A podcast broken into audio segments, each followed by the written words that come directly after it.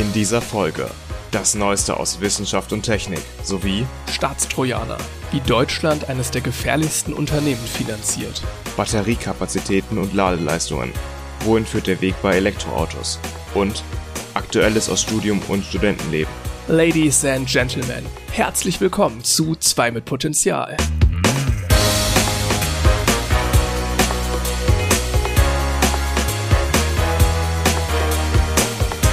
Folge 30. An meiner Seite ist Jan, und mein Name ist Max. Hallo. heute mit einer besonderen Baustellenfolge. Ich weiß nicht, ob man es irgendwann mal im Laufe des Podcasts im Hintergrund hören wird, aber vor meinem Fenster fährt die ganze Zeit eine Hebebühne hoch und runter und es nervt mich dermaßen. Es ist schon seit 7.15 Uhr heute Morgen und ich wurde jetzt zum zweiten, im zweiten Tag in Folge davon geweckt.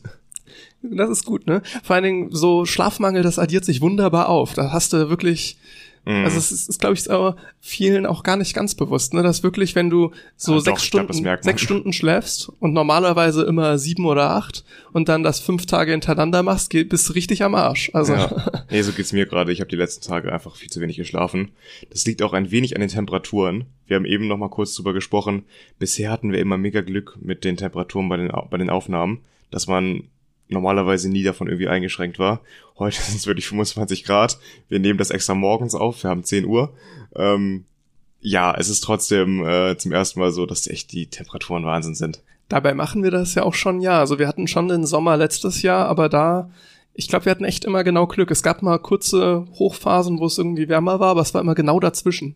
Wir haben gerade mal probiert, ob der, ob man den Ventilator hört im Hintergrund, wenn wir den anhaben. Man hört ihn. Ja, leider schon. Sonst hätte ich den gerne angelassen, um so ein bisschen frischen Wind reinzubekommen. Aber das wird uns heute, glaube ich, nicht davon abhalten, eine gute Folge zu machen. Ja, ich denke auch. Wir haben auf jeden Fall wieder coole Themen. Wenn ihr irgendwo direkt hinspringen wollt, äh, werft nochmal einen Blick in die Shownotes. Da haben wir wieder die Timestamps dann direkt zu den äh, neuesten aus Wissenschaft und Technik oder den beiden Hauptthemen oder dem Studiumsteil. Könnt ihr einfach mal reingucken, auch für weitere Infos zu unseren Themen. Und vielleicht hilft es ja sogar so ein bisschen bei deinem Thema mit den Staatstrojanern, wenn ich so ein bisschen angenervt bin und mich aufregen kann. kann ich Bestimmt, ein bisschen ragen bestimmt. gleich. Apropos angenervt und aufgeregt, mein 3D-Drucker stresst rum. Warum? Ähm, Auch wegen der Temperatur. Wahrscheinlich nicht. Ich bin mir noch nicht ganz sicher. Ich habe ja immer, also es läuft so ein kleiner Schlauch von äh, dem Filament zu dem Hotend, also wo dann das Filament geschmolzen wird. Und genau dieser Schlauch ist quasi die Führung und der besteht auch, auch aus Plastik, hält aber natürlich mehr Temperatur aus, als das Filament es tut, sonst wäre irgendwie ungünstig.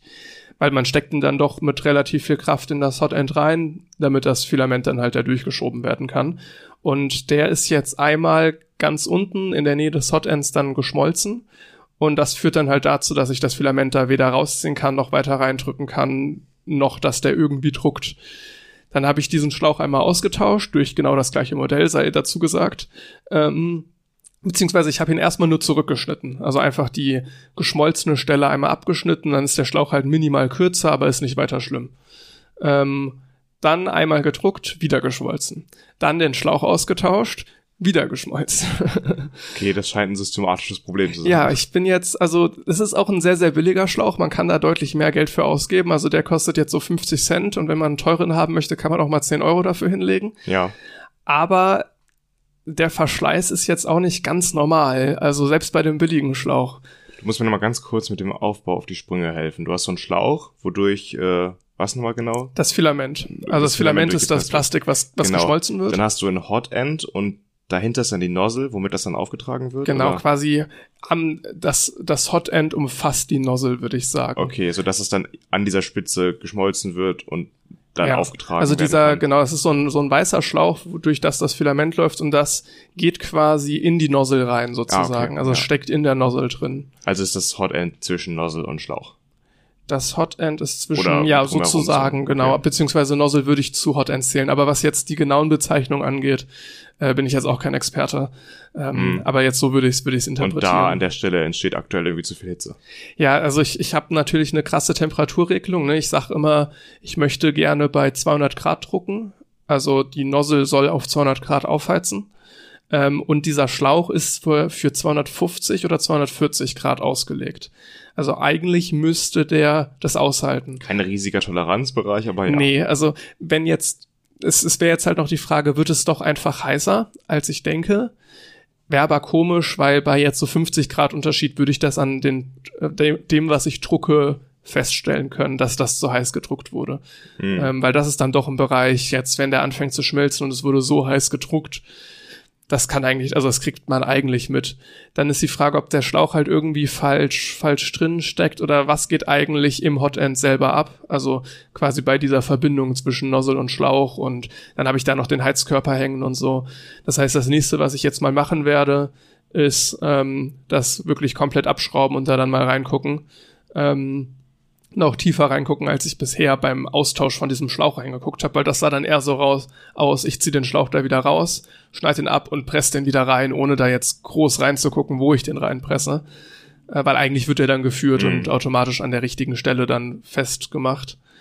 Ähm, und ja, wenn ich da jetzt dann auf nichts wirklich komme, dann ähm, werde ich einfach mal einen teureren Schlauch kaufen hat und das, hoffen, dass der es tut. Hat das Ding eine aktive Temperaturregelung? Also hast du wirklich eine Messung von der Temperatur vorne an der Spitze? Das ist eine gute Frage. Ähm, also mir wird schon immer eine Temperatur angezeigt, die auch um den Sollwert schwankt. Insofern müsste eine Messung da sein, der Logik ja. nach, ne? Okay, weil das würde auf jeden Fall dann heißen, dass es nicht daran liegt, dass die Wärme irgendwie schlecht abgeleitet wird, weil das würde ja die Temperaturregelung merken und dann runterregeln. Ja, ja, es stimmt. Würde er jetzt nur von meinem Einstellwert ausgehen, dann würde es konstant bleiben. Dadurch, dass es schwankt, muss ja eigentlich eine Messung drin sein. Ne? Ja. Würde sonst keinen Sinn ergeben. Hm. Dann weiß ich nicht, woran es liegt. Vielleicht ist wirklich die Messung im Arsch. Oder der Schlauch ist halt einfach scheiße und der hält doch aber keine. Bisher hat es doch aber funktioniert mit dem Schlauch, oder nicht? Ja, es hat länger geklappt, das stimmt schon. Okay. Hm. Dann ist es ja seltsam, dass es jetzt mehrfach hintereinander nicht klappt. Ja. Ja. Oder die 10 Grad mehr, die Umgebungstemperatur machen jetzt doch was aus, keine Ahnung. ja, vielleicht liegt es auch daran. Ne? Gut, in meinem, in meinem 3D-Drucker heizt es auch immer noch schön zusätzlich auf, weil ich habe da ja ein Enclosure drum. Ähm, und dadurch kommt halt die Hitze recht schwer nur noch raus. Ein ich habe zwar eine Lüftung. Ein Kasten ja, genau, einfach, einfach eine Hülle für einen 3D-Drucker. Ja. Ähm, der kann auch sehr schön aussehen, wenn es gibt nämlich auch 3D-Drucker, die kommen im Enclosure, also die ja. sind quasi geschlossen von Anfang an. Äh, ich habe dieses Standard, wem das was sagt, den Ender 3 V2, das ist so der 3D-Drucker, den sie alle haben. Und ja, den habe ich dann in so einen, boah, äh, das war so ein Ikea-Bastelprojekt mit so ganz billigen Ikea-Tischen, habe ich ein Enclosure dafür gebaut und noch hinten eine Lüftung eingebaut, also ein bisschen Wärme kommt da schon raus. Aber eigentlich ist es gut, wenn der sich ein bisschen aufheizt für den Druck. Das ist jetzt gar nicht mal, dass man sagen würde, ich möchte nicht, dass das darin warm wird, sondern es ist eigentlich was Positives. Du hast auch sogar so einen Lüfter da eingebaut, oder nicht? Hinten dran mit Aktivkohlefilter sogar noch, ja. Wow, ja. Das, das ist sogar wirklich praktisch. Also den Aktivkohlefilter würde ich nicht missen wollen, weil äh, man hat schon den starken Plastikgeruch. Also als ich noch ohne Enclosure gedruckt habe, hat mein Zimmer immer gut nach Plastik gerochen. Ganz weg ist das nicht, aber es ist ein gutes Stück besser. Ja, kann ich mir vorstellen, das ist wahrscheinlich auch gesünder, wenn man das dann einmal rausfiltert. Das glaube ich auch. ja. Jetzt haben wir das ständig, ich meine, in so einer kleinen Studentenbude kann man dem ja auch schlecht ausweichen. Und dann äh, ist es die ganze Zeit in der Luft, wenn man das die ganze Zeit einatmet, auch in der Nacht, ist wahrscheinlich nicht so gut. Und die Teile laufen ja auch ewig, ne? Ich finde, also das ist das, was so Leute, die damit noch nicht in Berührung kamen, am meisten unterschätzen dass so dieses, ich druck was und dann habe ich eine Sache aus, aus 3D, abgesehen davon, dass man ganz viel reparieren und ganz viel rumspielen muss damit, äh, dass es jetzt nicht einfach start und dann klappt das ist. Mhm. Abgesehen davon, äh, was man, womit man sich häufig vertut, ist einfach, ein Druck dauert unfassbar lange. Ja, das habe ich jetzt schon mitbekommen. Ich meine, in Aachen gibt's ja wirklich einige unserer Kommilitonen, die einen 3D-Drucker haben. Und das hätte ich vorher wahrscheinlich auch nicht gedacht, aber das sind ja echt Stunden, viele Stunden. Was ich jetzt zuletzt drucken wollte, war eine so eine kleine Platte. Lasse mal die Hälfte von so von dem kleinen von den kleinen iPads sein. Ähm, ich weiß jetzt nicht, wie viel Zoll das dann wahrscheinlich sind, aber halbes DIN A4 Blatt. Ja, genau, halbes DIN A4 Blatt. Das kommt ganz gut hin. Und das so fünf Zentimeter dick. Hm. Ähm, und dann noch mal zwei Zentimeter dicker an bestimmten Stellen. Ja. Ähm, ich wollte da so paar, paar Platinen, paar Module nebeneinander befestigen dran. Und naja, ich habe das mit 40% Infill. Das bedeutet, ähm, wenn ich jetzt eine, ja, irgendwie einen Volumen hab, dann druckt er das nicht einfach komplett mit Plastik zu, sondern macht mir da so eine Musterung rein. Äh, da kann ich unterschiedliche Musterungen einstellen, einfach damit ich nicht so viel Filament verschwende. Dass der, es ist halt unnötig, das jetzt wirklich massiv zu drucken. Da kann ein bisschen Luft drin sein. Und äh, ich hatte 40% Infill eingestellt, also 40% war Plastik, der Rest ist Luft im Inneren. Und ähm, ich habe für diesen Druck, also dieses halbe DIN A4-Blatt, ähm, wurde mir die Zeit rechnet, kriege ich am Anfang immer vorgerechnet, wie lange braucht er? Acht Stunden irgendwas. Ja, das ist halt schon ja. echt. Wenn du jetzt was Größeres drucken möchtest, da gibt's echt coole Projekte. Ich wollte jetzt eigentlich, bis dann der 3D-Drucker mehrmals hintereinander den Job aufgegeben hat, so einen äh, 1 zu 200 Modell von der Falcon Heavy äh, drucken mhm. und mir das halt irgendwo ins Zimmer stellen, weil sieht halt ganz cool aus. Und das hätte zusammen irgendwie 50 Stunden Druck gedauert. Also 50 Stunden. Ja, und vor allem ist ja auch die Sache, man sollte das ja auch so ein bisschen im Blick behalten. Das ist ja schon ein Brandrisiko. Wir hatten gerade darüber gesprochen. 200 Grad, die Nozzle da vorne jetzt hast du einen Enclosure drum, klar, aber es ist das, ja trotzdem das Enclosure brennt als erstes weg. ja, wahrscheinlich. ähm, ja, eigentlich sollte man das. De facto tue ich es nicht. Ähm, wer, wer tut das denn bei ja. 50 Stunden Druckzeit bei einem gesamten Projekt? Also gut, ne, das unterteilt sich dann in, du ja, klar. machst jetzt nicht auf Starten und Druck das 50 Stunden durch, sondern ich habe dann einzelne Bauteile, die ich zusammenstecken muss am Ende und alles zusammen 50 Stunden. Aber du kannst halt, ich habe nur einen Raum, das ist ein großes Problem. Ich kann nachts nicht drucken weil das Teil ist zu laut dafür, ne? ähm, sondern ich kann dann wirklich nur drucken tagsüber und ja gut, ich bin halt super selten auch nur da, ne? ich bin in der Uni und sonst wo, ja. aber das heißt eher so, ich schalte das Teil morgens an und hoffe dann, dass meine Wohnung noch steht, wenn ich wiederkomme. ähm, ich meine, ich habe Daumen hoch. ich habe einen Feuermelder in meinem Zimmer. Ne? ähm, Der löscht das auch nicht. und was ich eine Zeit lang hatte, aber aktuell ehrlich gesagt auch nicht mehr, war eine Kameraüberwachung von dem Teil. Ja. Ähm, ich meine, gut, dann kann ich zusehen, wie meine Wohnung abbrennt. Ist jetzt würdest du jetzt auch wieder sagen, die Kamera löscht das auch nicht. ja. Aber ähm, naja, das gibt einen trotzdem ein besseres Gefühl, weil wenn ich dann jetzt auf der Kamera sehe, oh, das, das brennt irgendwie, dann kann ich ja wenigstens Leuten im Wohnheim Bescheid sagen, hey, in meinem Zimmer brennt's gerade. Habt da Bock mal zu gucken. ähm, Wissen eure Vermieter das da? Also es ist in dem Wohnheim, dass da ah. gefühlt jeder zweite mögliches Brandrisiko in seinem Zimmer hat? Ähm, boah, ich weiß es nicht. Also ich weiß ihn auch, ich weiß auch nicht, ob ihnen bewusst ist, wie groß das Brandrisikoausmaß tatsächlich ist, ne? Äh, ja. Dass da jeder zweite oder jeder dritte einen 3D-Drucker hat, das sollte ihnen bewusst sein. Das mhm. merkst du schon allein an den Stromkosten, die da, das kann ich mir vorstellen. die da entstehen, dass das ja ein Wie bisschen über dem so Durchschnitt liegt. Oh, ich weiß es gar nicht genau. Okay. Kann ich, kann ich dir gar nicht genau sagen. Ja. Weil ich muss sagen, ich habe immer einen relativ geringen Stromverbrauch. Äh, das merke ich immer wieder, aber das liegt doch daran, dass ich an den Wochenenden oftmals gar nicht hier bin und ähm, dann auch relativ wenig verbrauche insgesamt. Aber ich kann mir vorstellen, wenn man einmal so einen 3D-Drucker bei sich im Zimmer stehen hat, dass man schon ein bisschen mehr verbraucht. Ja, ich glaube, so super viel Watt hat er jetzt auch nicht, aber der läuft dann halt Tag und, also Tag und Nacht, beziehungsweise mhm. bei mir nur Tag. Ne, dann acht Stunden, 60 Watt oder so, da bist du halt auch wieder einiges los dann. Vor allem bei den Strompreisen aktuell. Ne? Ja. Ja. Ja, das, das läppert sich ganz gut, ne. Aber das ist jetzt äh, tatsächlich mein, wenn ich jetzt da weiter reparieren möchte, werde ich mir einfach Hilfe aus dem Wohnheim suchen.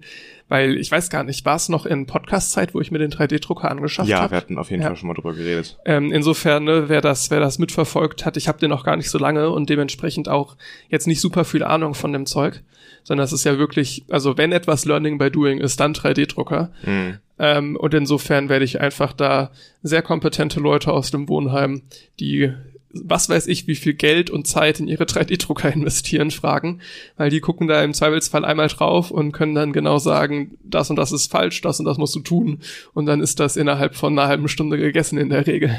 Das ist schon sehr cool, nur ich habe halt aktuell gar keine Zeit für sowas. Ich kann mir das gar nicht vorstellen, das noch nebenher zu machen.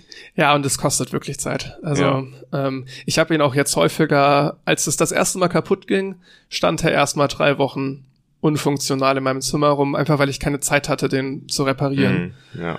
Und das ist dann natürlich schon blöd, aber ja, es ist auch so, wer sich einen 3D-Drucker kauft, um Dinge zu drucken, ist der Fall, also das haut nicht hin. So, es kann natürlich ja, ein Teilaspekt sein, werden, ja. aber du musst in erster Linie Spaß an dem Teil haben und an dem Teil rumzuschrauben und rumzubasteln. Ja. Und klar, du druckst am Ende auch coole Sachen und das Drucken an sich macht auch Spaß. Aber wenn das die einzige Motivation ist, es reicht halt nicht. Es ist auch selten was wirklich Sinnvolles. Ich meine, klar, du willst jetzt gerade Deko drucken, zum Beispiel mit dieser, ähm, was war das, Falcon Heavy? Ach so, ja, genau, das, das, das wäre Deko es gibt auch sinnvolle Dinge, die man drucken jetzt kann, das, aber nichts, was man nicht unbedingt auch irgendwo kaufen könnte. Ja, jetzt das halbe DIN A4-Blatt wäre schon praktisch gewesen, was ich da drucken wollte, weil da, ich hatte jetzt so ein Raspberry Pi Zero, hm. einen, äh, zwei Khan-Module, die mir so eine Verbindung zwischen Raspberry Pi und diesem Khan-Modul machen. Also kann es so ein Übertragungsprotokoll, es tut jetzt tut nicht viel zur Sache, Ja. äh, plus noch ein Arduino. Die sind alle für so einen Testaufbau da. Also was ich machen wollte, ich möchte über das CAN-Protokoll vom Raspberry Pi auf den Arduino Daten übertragen und wieder zurück. Einfach nur, um zu sehen, ob ich das hinkriege. Weil ich mit diesem CAN-Protokoll halt ein bisschen mehr arbeiten muss in Zukunft. Und deswegen wollte ich damit mal ein bisschen rumtesten. Und jetzt ist es natürlich blöd, wenn diese ganzen, also vier unterschiedliche kleine Platinen einfach kreuz und quer auf dem Schreibtisch liegen und ich da Kabelverbindungen habe und dann ziehe ich am, am Raspberry Pi und dann lösen sich zig Verbindungen.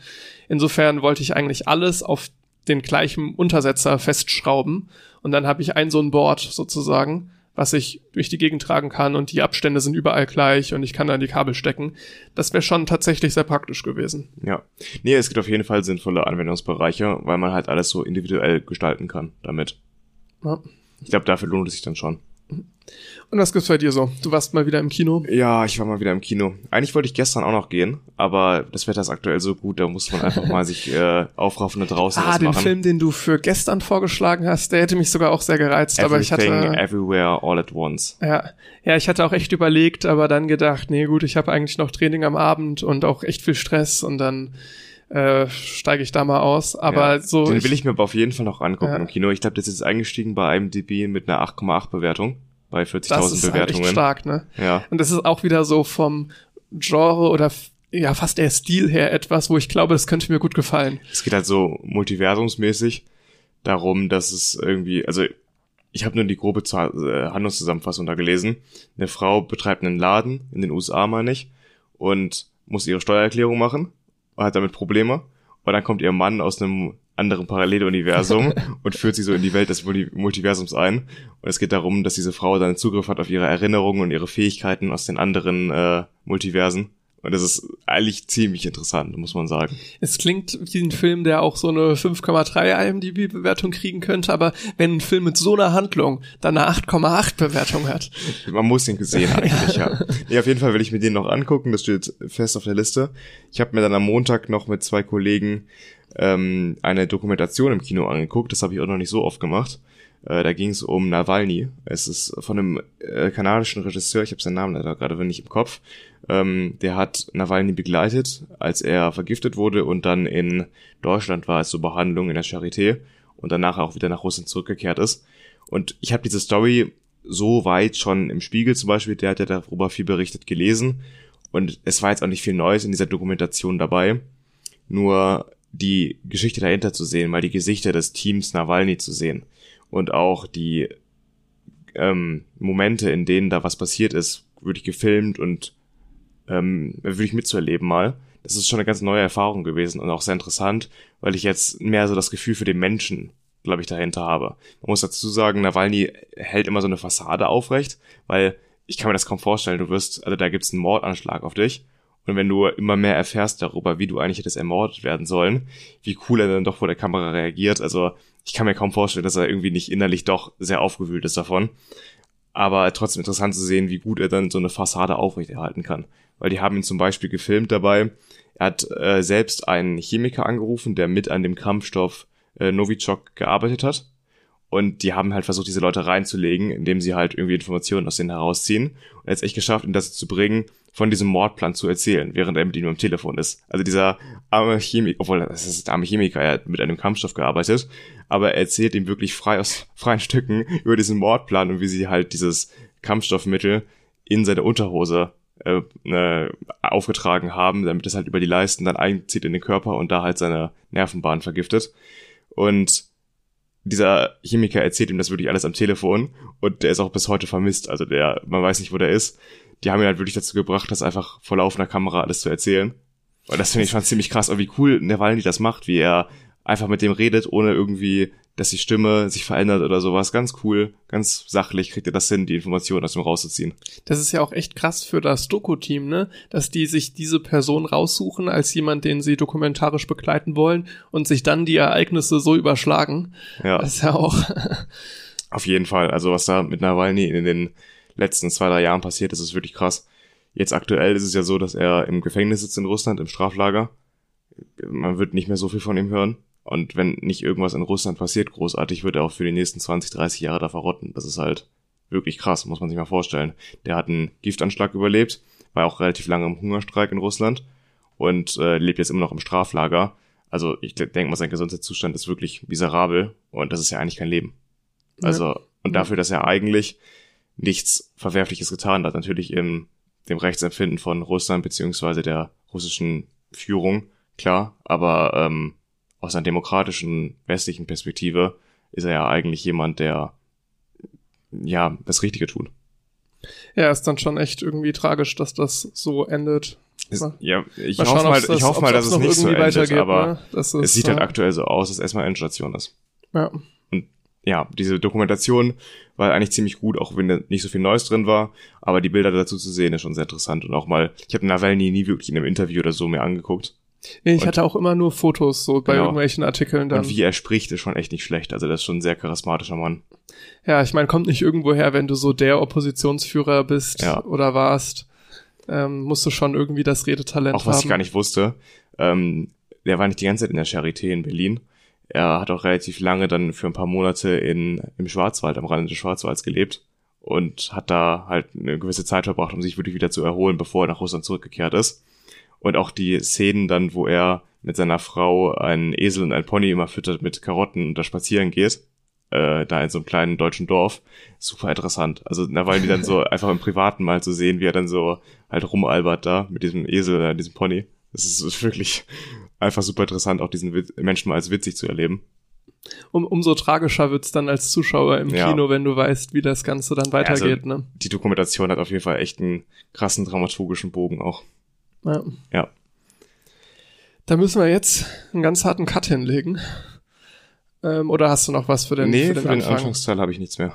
Ja, dann kommen wir jetzt zum, zum ersten wirklichen Teil dieses Podcastes, wo es thematisch um was geht.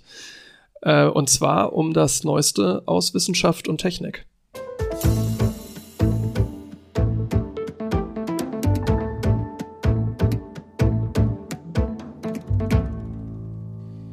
Fangen wir mal obligatorisch mit einem Weltraumthema an, wie so oft. Äh, nur die kurze Meldung, dass Matthias Maurer wieder zu sicher zurück auf der Erde ist.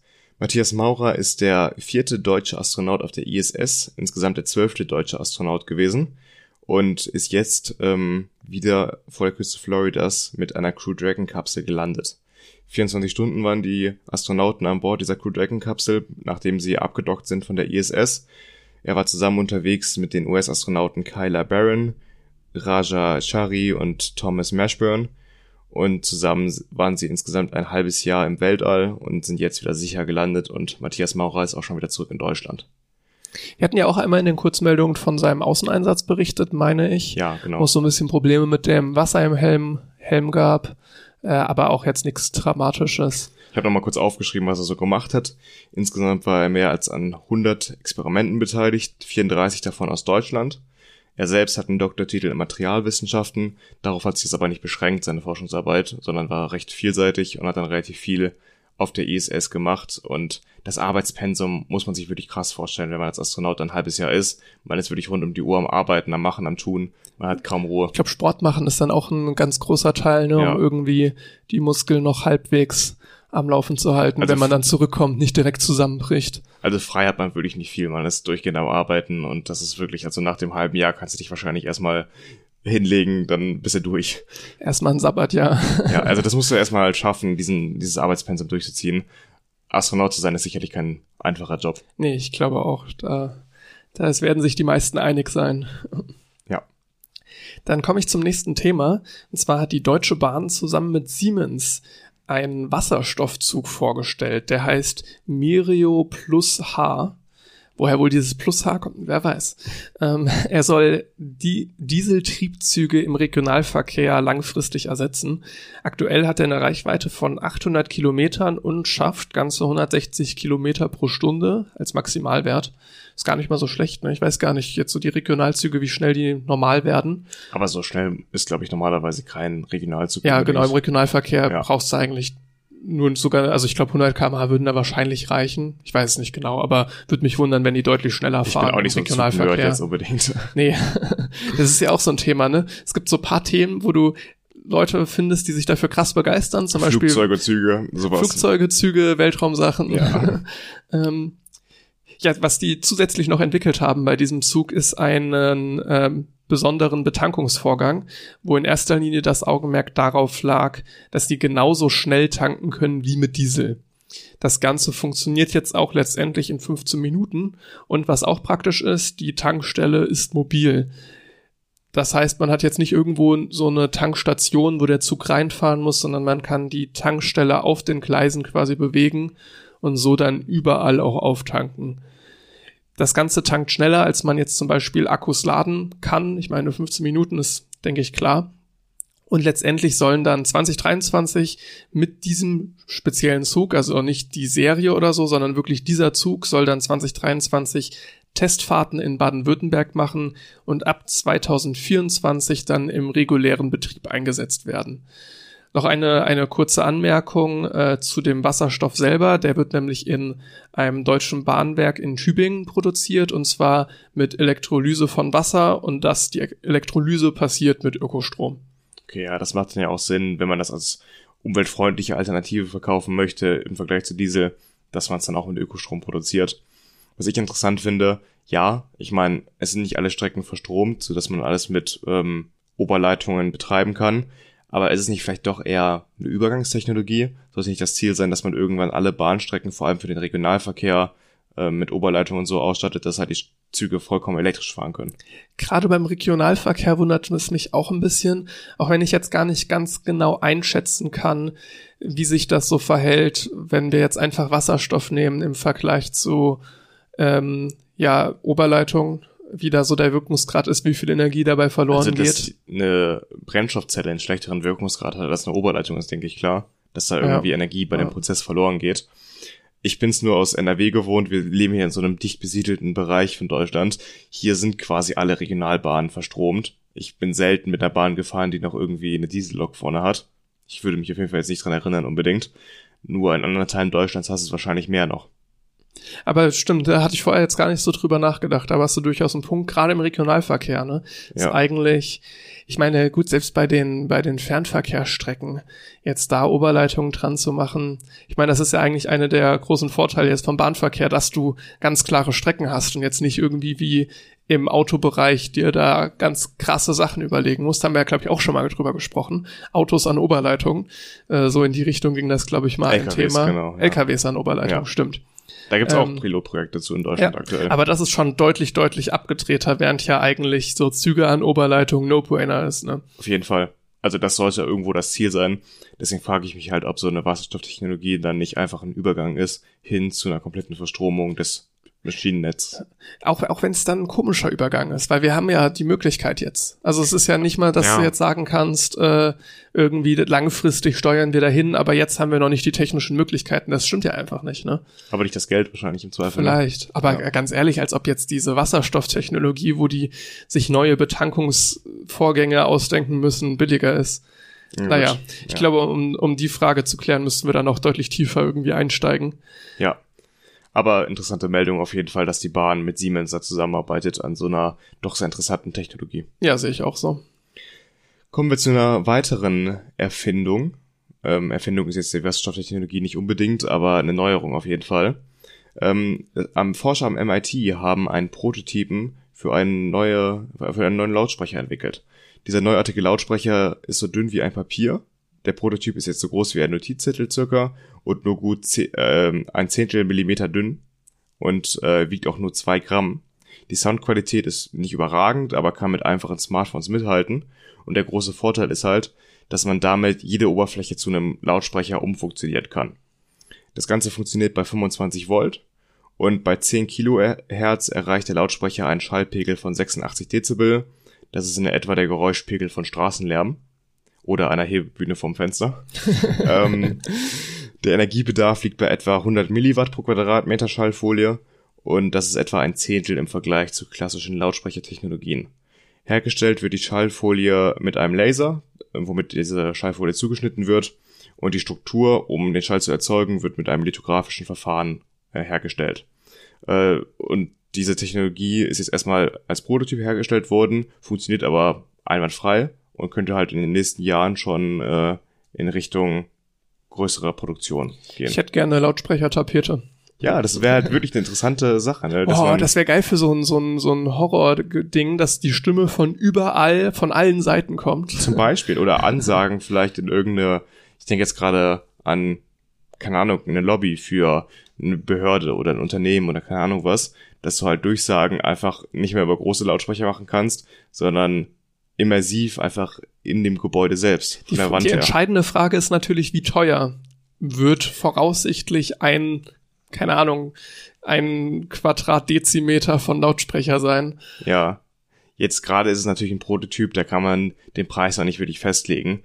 So ein Verfahren, was jetzt speziell dafür entwickelt wurde, ist natürlich nochmal sehr teuer. Aber in der Massenproduktion wird das meiste ja irgendwann günstiger. Und ich, ich sehe wirklich nur den Mehrwert, wenn wir damit massig die Wände zuklatschen können. Ja. Und ja, nur dann, dann, nur dann ist es wirklich sinnvoll, ne? Vorher. Da hast du recht, ja. Also eigentlich ist es nur für so Allround-Sound und ich möchte überall gute Lautstärke haben. Interessant. Obwohl, was ich auch ganz interessant fand, du kannst mit diesen Oberflächen auch ähm, Antischall erzeugen im, zum Thema Noise Cancelling, sodass man vielleicht in Zukunft halt Räume soundtechnisch abriegeln kann von der Außen, von der Umwelt. Man stellt sich vor, man sitzt im Flugzeug und diese Wände erzeugen genau den Antischall zu dem Flugzeugrauschen von den Turbinen und damit ähm, erzeugt man quasi einen komplett schallisolierten Raum, der sehr still ist im Flugzeug selbst. Weil normalerweise das Flugzeug ist ja sehr laut. Okay, krass, aber da würde mich jetzt echt wundern, wie das dann technisch genau funktioniert, weil ich hätte ja eigentlich gedacht, dass dieses, dieses Anti-Schallding muss echt ziemlich gezielt auf die Ohren kommen. Und wenn ich jetzt mit mehreren Personen da, also ich kann ja nicht alle Ohren anvisieren, äh, dass quasi deswegen sich es fast nur so auf Kopfhörer beschränkt, so diese Anti-Schall-Sachen. Aber ich sag mal, wenn du die ganze Außenwand oder die Wand des Flugzeugs damit zuklatscht und jeder Schall, der durchkommt durch die Hülle des Flugzeugs, wird genau mit einem Antischall wird genau an der Stelle genullt quasi. Ja. ja. Ja, vielleicht kann es klappen. Aber auch wieder hast du recht, es muss sich halt lohnen, dass man wirklich die komplette Oberfläche zukleistern kann mit diesen Schallfolien. Und je nachdem, wie teuer das dann ist, haben, haben die Leute im Flugzeug vielleicht auch einfach gelitten. Ja. auch was ganz interessant ist, man kann prinzipiell die Kontakte aus Indium-Zinnoxid fertigen, so dass die Schallfolie dann komplett durchsichtig wird. Also es ist dann möglich, ähm, auch quasi unsichtbare Schallfolien herzustellen, die an der Wand quasi gar nicht weiter auffallen und man so wie mit Magie Schall erzeugen kann, so dass man das gar nicht mehr weiß, wo es herkommt eigentlich. Gut, jetzt durch die, durch solche kleinen Boxen, die es ja mittlerweile schon gibt, klar, die sieht man. Aber wenn du die gut versteckst, dann hast du auch so ein bisschen ja. dieses Gefühl, wo kommt das denn jetzt her? Ich meine, habt ihr das in der Schule? Also ich selber habe das nicht gemacht, aber ähm, andere, andere Schülerinnen und Schüler, dass sie äh, Soundboxen im Klassenraum versteckt haben, um Lehrer zu nerven. Nee, das haben wir ähm, nicht gemacht. Nee. Man konnte sogar bei uns die Decke an manchen Stellen hochdrücken. Ach sowas, ja. Und äh, dann da eine Box reinstellen. und das hatten sie gemacht und dann mit irgendwelchen Soundboards da Töne abgespielt. Und zum Teil haben die Lehrer halt nicht gecheckt, dass das jetzt irgendwie unter der Decke hängt. Geht das gar nicht so schlecht hier. Das war sehr amüsant. Ja, kann ich mir vorstellen. Gut, dann äh, mache ich weiter mit einer kurzen Meldung, die jetzt von China kommt. Und zwar haben die beschlossen, dass in jeglichen chinesischen öffentlichen Einrichtungen nur noch PCs aus ein einheimischer Produktion verwendet werden sollen. Das bedeutet kein Dell oder HP mehr, sondern eher Marken wie jetzt zum Beispiel Lenovo. Das Ganze soll innerhalb der nächsten zwei Jahre passieren und betrifft tatsächlich circa 40 Millionen Rechner. China ist schon echt groß. Und ähm, auch die Betriebssysteme tatsächlich. Das heißt kein Windows mehr obwohl Windows extra für die chinesische Re Regierung eine Spezialedition von Windows angefertigt hat. Also okay, interessant. Das, ja, da haben sie trotzdem keine, keine Lust mehr drauf, weil sie weniger abhängig von den USA sein wollen. Also der Handelskrieg quasi in der nächsten Stufe. Ja, genau, genau das ist das eigentlich. Und ähm, ja, man kann trotzdem sagen, so es gibt sehr große Computermarken in, in China. Also das funktioniert ganz gut, wie zum Beispiel jetzt Leno, äh, Lenovo, Huawei. Allerdings, was China auch zunehmend stört, dass viele Halbleiterkomponenten, also beziehungsweise Halbleiterfertigung in den USA passiert. Zum Beispiel jetzt Intel, AMD und so weiter. Und die stecken dann auch wieder in Lenovo und Huawei drin. Das heißt, so zu 100 Prozent klappt das jetzt auch nicht, dass man damit ganz unabhängig von den USA wird. Aber ist natürlich trotzdem ein klarer Schritt in die Richtung. Hm. Ja, das ist interessant. Wir hatten ja jetzt in den letzten Jahren echt eine Entwicklung zu einer sehr globalisierten Welt, wo halt Lieferketten über die ganze Welt gespannt werden und aus allen Bereichen Teile in so einen PC zum Beispiel reinfließen. Ich habe das Gefühl, dass jetzt zum Beispiel mit den Sanktionen gegen Russland oder auch durch solche ähm, Gesetze jetzt wie in China die weltweite, der weltweite Handel weiter zurückgefahren wird und man sich wieder mehr auf den einheimischen Markt konzentriert und da versucht, die Produkte zu fertigen. Ähm, es ist auf jeden Fall eine größere Teilung der Welt wieder, die gerade passiert, so dass man nicht mehr allumfassend zusammenarbeitet, sondern vielleicht dann wieder stärker einen eisernen Vorhang hat. Nicht nur ähm, politisch, sondern auch wirtschaftlich. Und gerade in diesem Zusammenhang, finde ich, merkt man auch, wie defizitär man ab und zu, beziehungsweise aktuell mit manchen Gütern irgendwie war, ne? Das, oder wie stark man schon globalisiert war vorher, dass wir halt quasi kaum Chipproduktion in europäischen Ländern haben. Ja. Ist ja auch eine Sache, dass wir jetzt früher, wenn jetzt jedes Land einfach seinen, seinen Kram macht, wäre sowas nicht passiert. Ob das jetzt was Gutes oder Schlechtes ist, einmal dahingestellt. Ne? Das äh, jetzt, da kann man eine eigene Podcast-Folge drüber machen. Aber ähm, es fällt halt schon einfach auf. Ne? Jetzt gerade aufgrund der aktuellen Situation, wie weit doch die Globalisierung war. Aber in allen Bereichen, nicht nur jetzt in der Computerproduktion.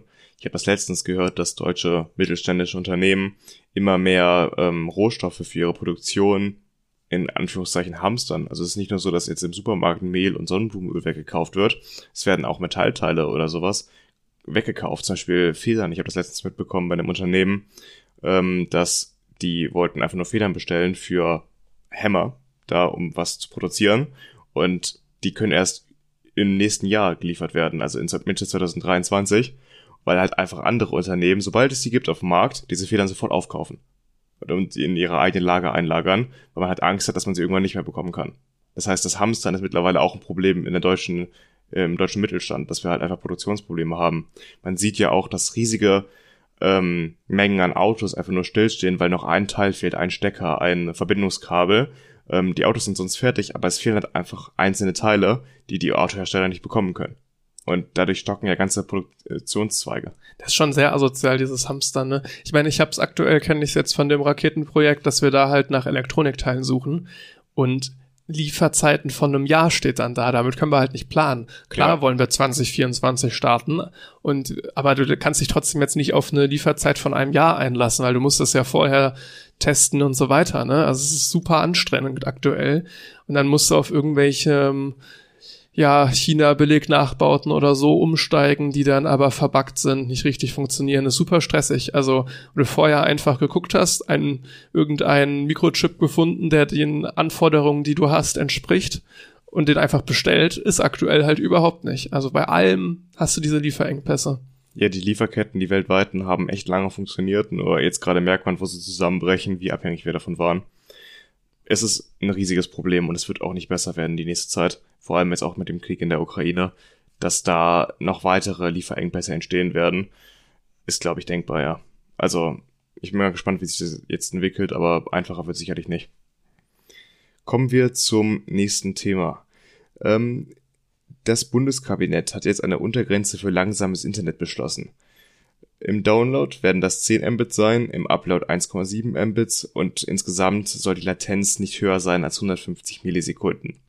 Diese Mindestanforderung soll dann für jeden äh, Internetanschluss in Deutschland gelten und dieser Beschluss ähm, ist jetzt für eine Verordnung der Bundesnetzagentur getroffen worden und hat damit eine weitere Hürde genommen. Jetzt muss noch der Digitalausschuss des Bundestages und der Bundesrat darüber entscheiden und danach kann dieser gesetzliche Anspruch auf dieser Mindestgeschwindigkeit beim Internetanschluss auch geltend gemacht werden.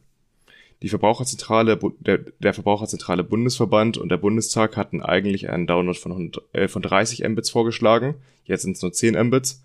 Und ähm, in Ausnahmefällen sieht die Verordnung auch vor, dass man diese Versorgung durch Satelliteninternet bereitstellen kann, wobei dabei die Latenz natürlich deutlich höher als 150 Millisekunden sind, weil bei Satelliteninternet oftmals die Satelliten im geostationären Orbit ähm, sind und das ist ja im Bereich von 30 bis 35.000 Kilometer von der Erde entfernt und damit hast du natürlich höhere Latenzen als 150 Millisekunden.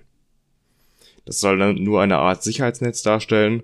Ähm, vor der Sommerpause soll auch noch die Gigabit-Strategie beschlossen werden, die besagt, dass bis 2030 jedes Haus an ein Glasfasernetz angeschlossen sein soll und außerdem 5G flächendeckend ausgebaut werden soll. Das heißt, diese 10 Mbits im Download und 1,7 Mbits in Upload ist nicht der Standard für Deutschland, sondern wirklich nur als absolutes Minimum festgelegt. Da bin ich mal gespannt, was daraus dann letztendlich wird, weil beschließen kann man ja erstmal viel. Aber wie dann die Umsetzung am Ende aussieht, da. Also die Bundesnetzagentur will dann damit die Anbieter, zum Beispiel die Telekom oder Vodafone, dazu verpflichten, mindestens das auszubauen, so dass sie halt äh, nicht die Wahl haben, weniger zu machen. Da gab es doch schon immer, boah, ich bin, ich bin nicht tief genug in dem Thema drin, aber es gab doch immer mal wieder auch Gesetze, die versucht haben, Netzausbau nach vorne zu treiben und auch Unternehmen wie die Telekom dazu zu zwingen, auch Regionen, wo es sich jetzt wirtschaftlich nicht unbedingt lohnt, in die Region das Netz zu erweitern. Und so wirklich gut geklappt hat das bisher ja nie. Ich weiß nicht genau, was es da für Gesetze in der Vergangenheit bisher gab. Aber so ein Mindestanspruch auf Internet auf eine gewisse Geschwindigkeit gab es, glaube ich, bisher noch nicht, wenn ich das richtig im Kopf habe. Also geht auf jeden Fall in die richtige Richtung. Aber ich glaube trotzdem, dass man da erstmal ganz gut abwarten muss, was für Schlupflöcher sie da am Ende mm. finden und ja. wie das dann wirklich aussieht, weil so ganz optimistisch bin ich da noch nicht. Aber es ist natürlich nur schön, dass sich da was tut. Ich glaube, viel wichtiger wird diese Gigabit-Strategie für die meisten Menschen, die vor der Sommerpause beschlossen werden soll. Ja, 2030 ist super lang hin, finde ich. Ja, aber wir haben den Glasfaserausbau auch mega verschlafen, muss man sagen. Es ja, gab ja in den 80ern auch, schon die Diskussion, ob man in Deutschland Glasfaser verlegen soll. Und damals hat man sich vor allem für Kupferkabel entschieden. Und das war ja im Nachhinein ein Fehler, muss man einfach so sagen. Ja. Ja. Und das muss man jetzt erstmal bis 2030 dann aufholen. Dann mache ich weiter mit einem ganz witzigen Thema. Ich fand die Überschrift von Golem war das äh, sehr, sehr witzig. Da hieß es nämlich 15.000 Euro Personalkosten für zwei Beratungsgespräche. so der Golem-Artikel. Äh, worum geht's da? Und zwar um eine Cyber-Hotline in Berlin. Das ist ähm, ja von der ähm, Regierung in Berlin ähm, gesponsert und die soll Unternehmen vor Angriffen auf die IT schützen, beziehungsweise Unternehmen, die Angriffe auf ihre IT erlitten haben, beraten. Und das läuft jetzt schon seit einem Monat, also es wurde Ende März eingerichtet und ähm, ja, kostet relativ viel und zwar, ich meine, genau dann die 15.000 Euro pro Monat. Insgesamt sind sogar noch deutlich mehr Mittel bereitgestellt und zwar 2,9 Millionen Euro für 2022. Und naja, bisher wurde diese Hotline von genau zwei Unternehmen genutzt. das ist äh, ein sehr teures Beratungs. ja. Das Ganze befindet sich, sei dazu gesagt, noch in der Pilotphase und IT-Experten sind teuer. Ne, da kann man, da kann man sich nicht drüber streiten. Insofern, naja, geht es wahrscheinlich jetzt für die Regierung da eher an der Stelle darum, nochmal die Unternehmen mehr darauf aufmerksam zu machen, dass das Angebot tatsächlich dann auch angenommen wird. Aber so generell ist es auch ein Problem, dass sowas auf Länderebene stattfindet und eigentlich wäre das ja was, was auf Bundesebene interessant wäre. Es ist tatsächlich sogar so, dass sie sagen, es dürfen sich auch nur Berliner Unternehmen bei dieser Hotline melden. Was ich auch dann wieder schwierig finde. Ähm, es gibt ja das Bundesamt für Sicherheit in der Informationstechnik und eigentlich würde ich so eine Behörde oder so eine Beratungsstelle da ansiedeln, ehrlich gesagt. Und ja, würde auf jeden Fall besser passen. Ja. Aber gut, ne, es war dann wahrscheinlich so, dass der Bund da irgendwie nicht gut genug hinterher war, nicht in Schwung gekommen ist. Und dann haben sie sich in Berlin halt einfach überlegt, dann halt auf Länderebene. Und dabei ist jetzt das entstanden. Ich habe mal auf die Internetseite von dieser Cyber Hotline geguckt. Ähm, tatsächlich eine ganz schöne, relativ moderne Webseite. Ähm, kann man kann man machen. Ähm, was mir nur aufgefallen ist bei dem Über uns Teil, äh, da haben sie ihre Mitarbeiter aufgelistet. Das sind 17 Personen. Nur drei davon machen IT-Sicherheit der Rest ist irgendwie Marketing und mhm. äh, Unternehmensführung und so weiter. Äh, es sei dazu gesagt, dass das Unternehmen, was jetzt da ähm, dass sie auch noch ein bisschen mehr machen als nur die Cyber-Hotline. Allerdings geht alles in so eine Inter-IT-Sicherheitsrichtung. Dass ich ein bisschen erstaunt war, dass jetzt nur drei Personen tatsächlich IT-Sicherheit machen. Aber gut, ich habe ja jetzt auch nicht so den wirtschaftlichen Blick, ob das vielleicht auch normal ist, dass du ein IT-Unternehmen hast, wo naja, die, der schlecht besetzteste Bereich die ITler sind. Ähm, kommt mir ein bisschen komisch vor, aber letztendlich, naja. Ich schätze mal, hättest du mehr, würde das Ganze deutlich mehr als 15.000 Euro im Monat Vielleicht, kosten. Ne? vielleicht liegt es auch an, den, an der Förderung. Und ja. es richtet sich wahrscheinlich nicht an die ganz großen Unternehmen, sondern eher an die kleinen mittelständischen Unternehmen, die sich keine eigene IT-Abteilung, keine große leisten können, die vielleicht einen IT-Experten im Unternehmen haben und sich dann an die dieses Unternehmen als zusätzliche Unterstützung wenden können. Ähm, ja, also ich denke mal zum ersten Ansprechpartner, zum erst, also zu der ersten Hilfe, sage ich einfach mal, in der IT-Sicherheit, ist es gar nicht so verkehrt, einfach um Unternehmen, die sich das normalerweise nicht leisten können, ähm, zu geben und einmal die Möglichkeit zu geben, halt nach einem IT-Eingriff da sich erste Hilfe zu suchen. Die ganz großen Unternehmen werden sowieso ihre eigene IT-Abteilung mit mehr als drei Experten haben. Die Idee von dieser Hotline finde ich auch erstmal gut. Ähm, einfach weil damit sowas nicht irgendwie unter den Tisch gekehrt wird, auch wenn Datenlecks irgendwie, dass das halt, ja, dass sie einfach wissen, was sie tun möchten, man nicht so übermannter ist. Insofern die Idee ist sehr gut und jetzt gilt es in erster Linie daran, ähm, ja, zu schauen, dass das an den Mann gebracht wird. Ja. Dafür gibt es ja genug Marketing-Mitarbeiter anscheinend. genau. ähm, ich habe noch ein letztes Thema. Ich habe es übertitelt mit äh, ESA needs you to find the differences between these pictures. Ähm, die ESA sucht nämlich tausende Freiwillige, die Bilder auf Veränderungen absuchen. Das kann man auf der Website des Projekts machen. Das Projekt heißt Rosetta Zoo und ähm, ich verlinke das auch mal in den Show Notes. Rosetta, da klingelt es vielleicht ein bisschen aus der letzten Folge. Rosetta war die Sonde, die zu dem Kometen 67P Churyumon, warte, war das? Äh, Churyumov Gerasimenko geflogen ist. Ich bin ja letzte Folge schon dran gescheitert, das auszusprechen. 67P ist, glaube ich, der einfachere Name. Jedenfalls ist dieser Komet ja angeflogen worden von Rosetta. Die Sonde kreist zwischen 2014 und 2016 um diesen Kometen und hat auch den kleinen Länder Philae abgesetzt, um auf dem Kometen zu landen. Das hatten wir ja letzte Folge auch schon kurz angesprochen. Der ist ja so hinter einem Stein gelandet, dass er nicht genug Sonnenenergie abbekommen hat auf seine Paneele und deswegen nach wenigen Stunden schon aufgehört hat zu senden. Ähm, die Sonde hat aber relativ viele Fotos gemacht und war auch sehr erfolgreich. Und genau diese Fotos möchte man jetzt vergleichen. Das heißt, auf dem auf der Website sieht man dann ähm, Ausschnitte der Oberfläche, immer die gleiche, den gleichen Ausschnitt, aber zu unterschiedlichen Zeitpunkten. Und man möchte halt Unterschiede, zum Beispiel, ob Gesteine sich da bewegt haben, weggerollt sind, ob da vielleicht neue Strukturen entstanden sind auf dem ähm, Kometen, während der in der Sonne vorbeigeflogen sind. Auf solche Unterschiede möchte man die Bilder absuchen. Und da KI noch nicht weit genug ist und diese Bildermassen einfach so riesig sind, äh, sucht man dafür eben Freiwillige, die auf der Website sich da durchklicken und dann Unterschiede auf den Bildern markieren. Das ist auf jeden Fall spannend. Also, ja, man braucht ein bisschen Zeit dafür.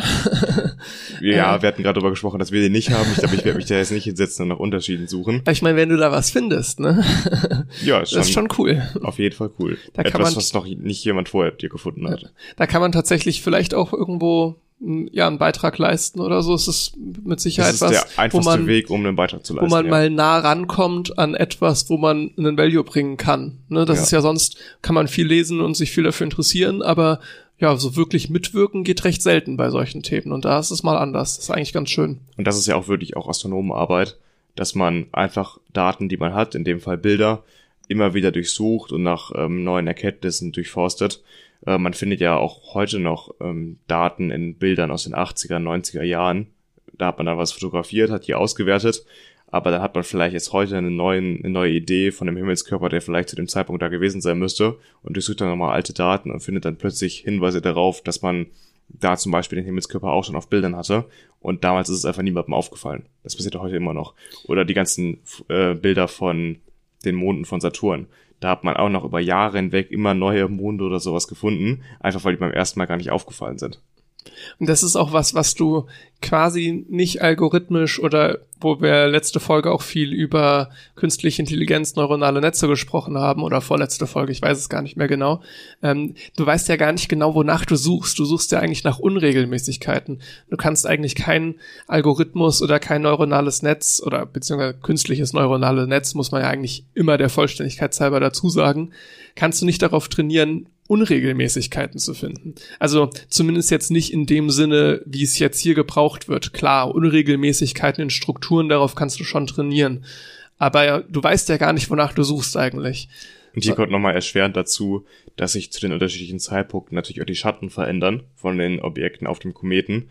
Und die Schatten, die interessieren ja nicht. Also so eine KI würde dann vielleicht diese Schatten ausmachen und als Unterschied festlegen. Du willst aber wirklich eine unterschiedliche Position der Gesteine festlegen und die Schatten stören dabei nur.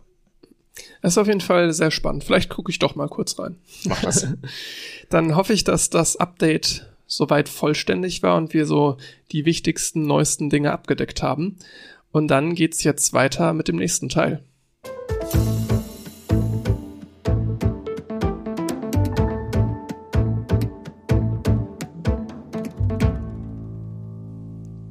Wir starten durch mit dem ersten Hauptthema dieser Folge.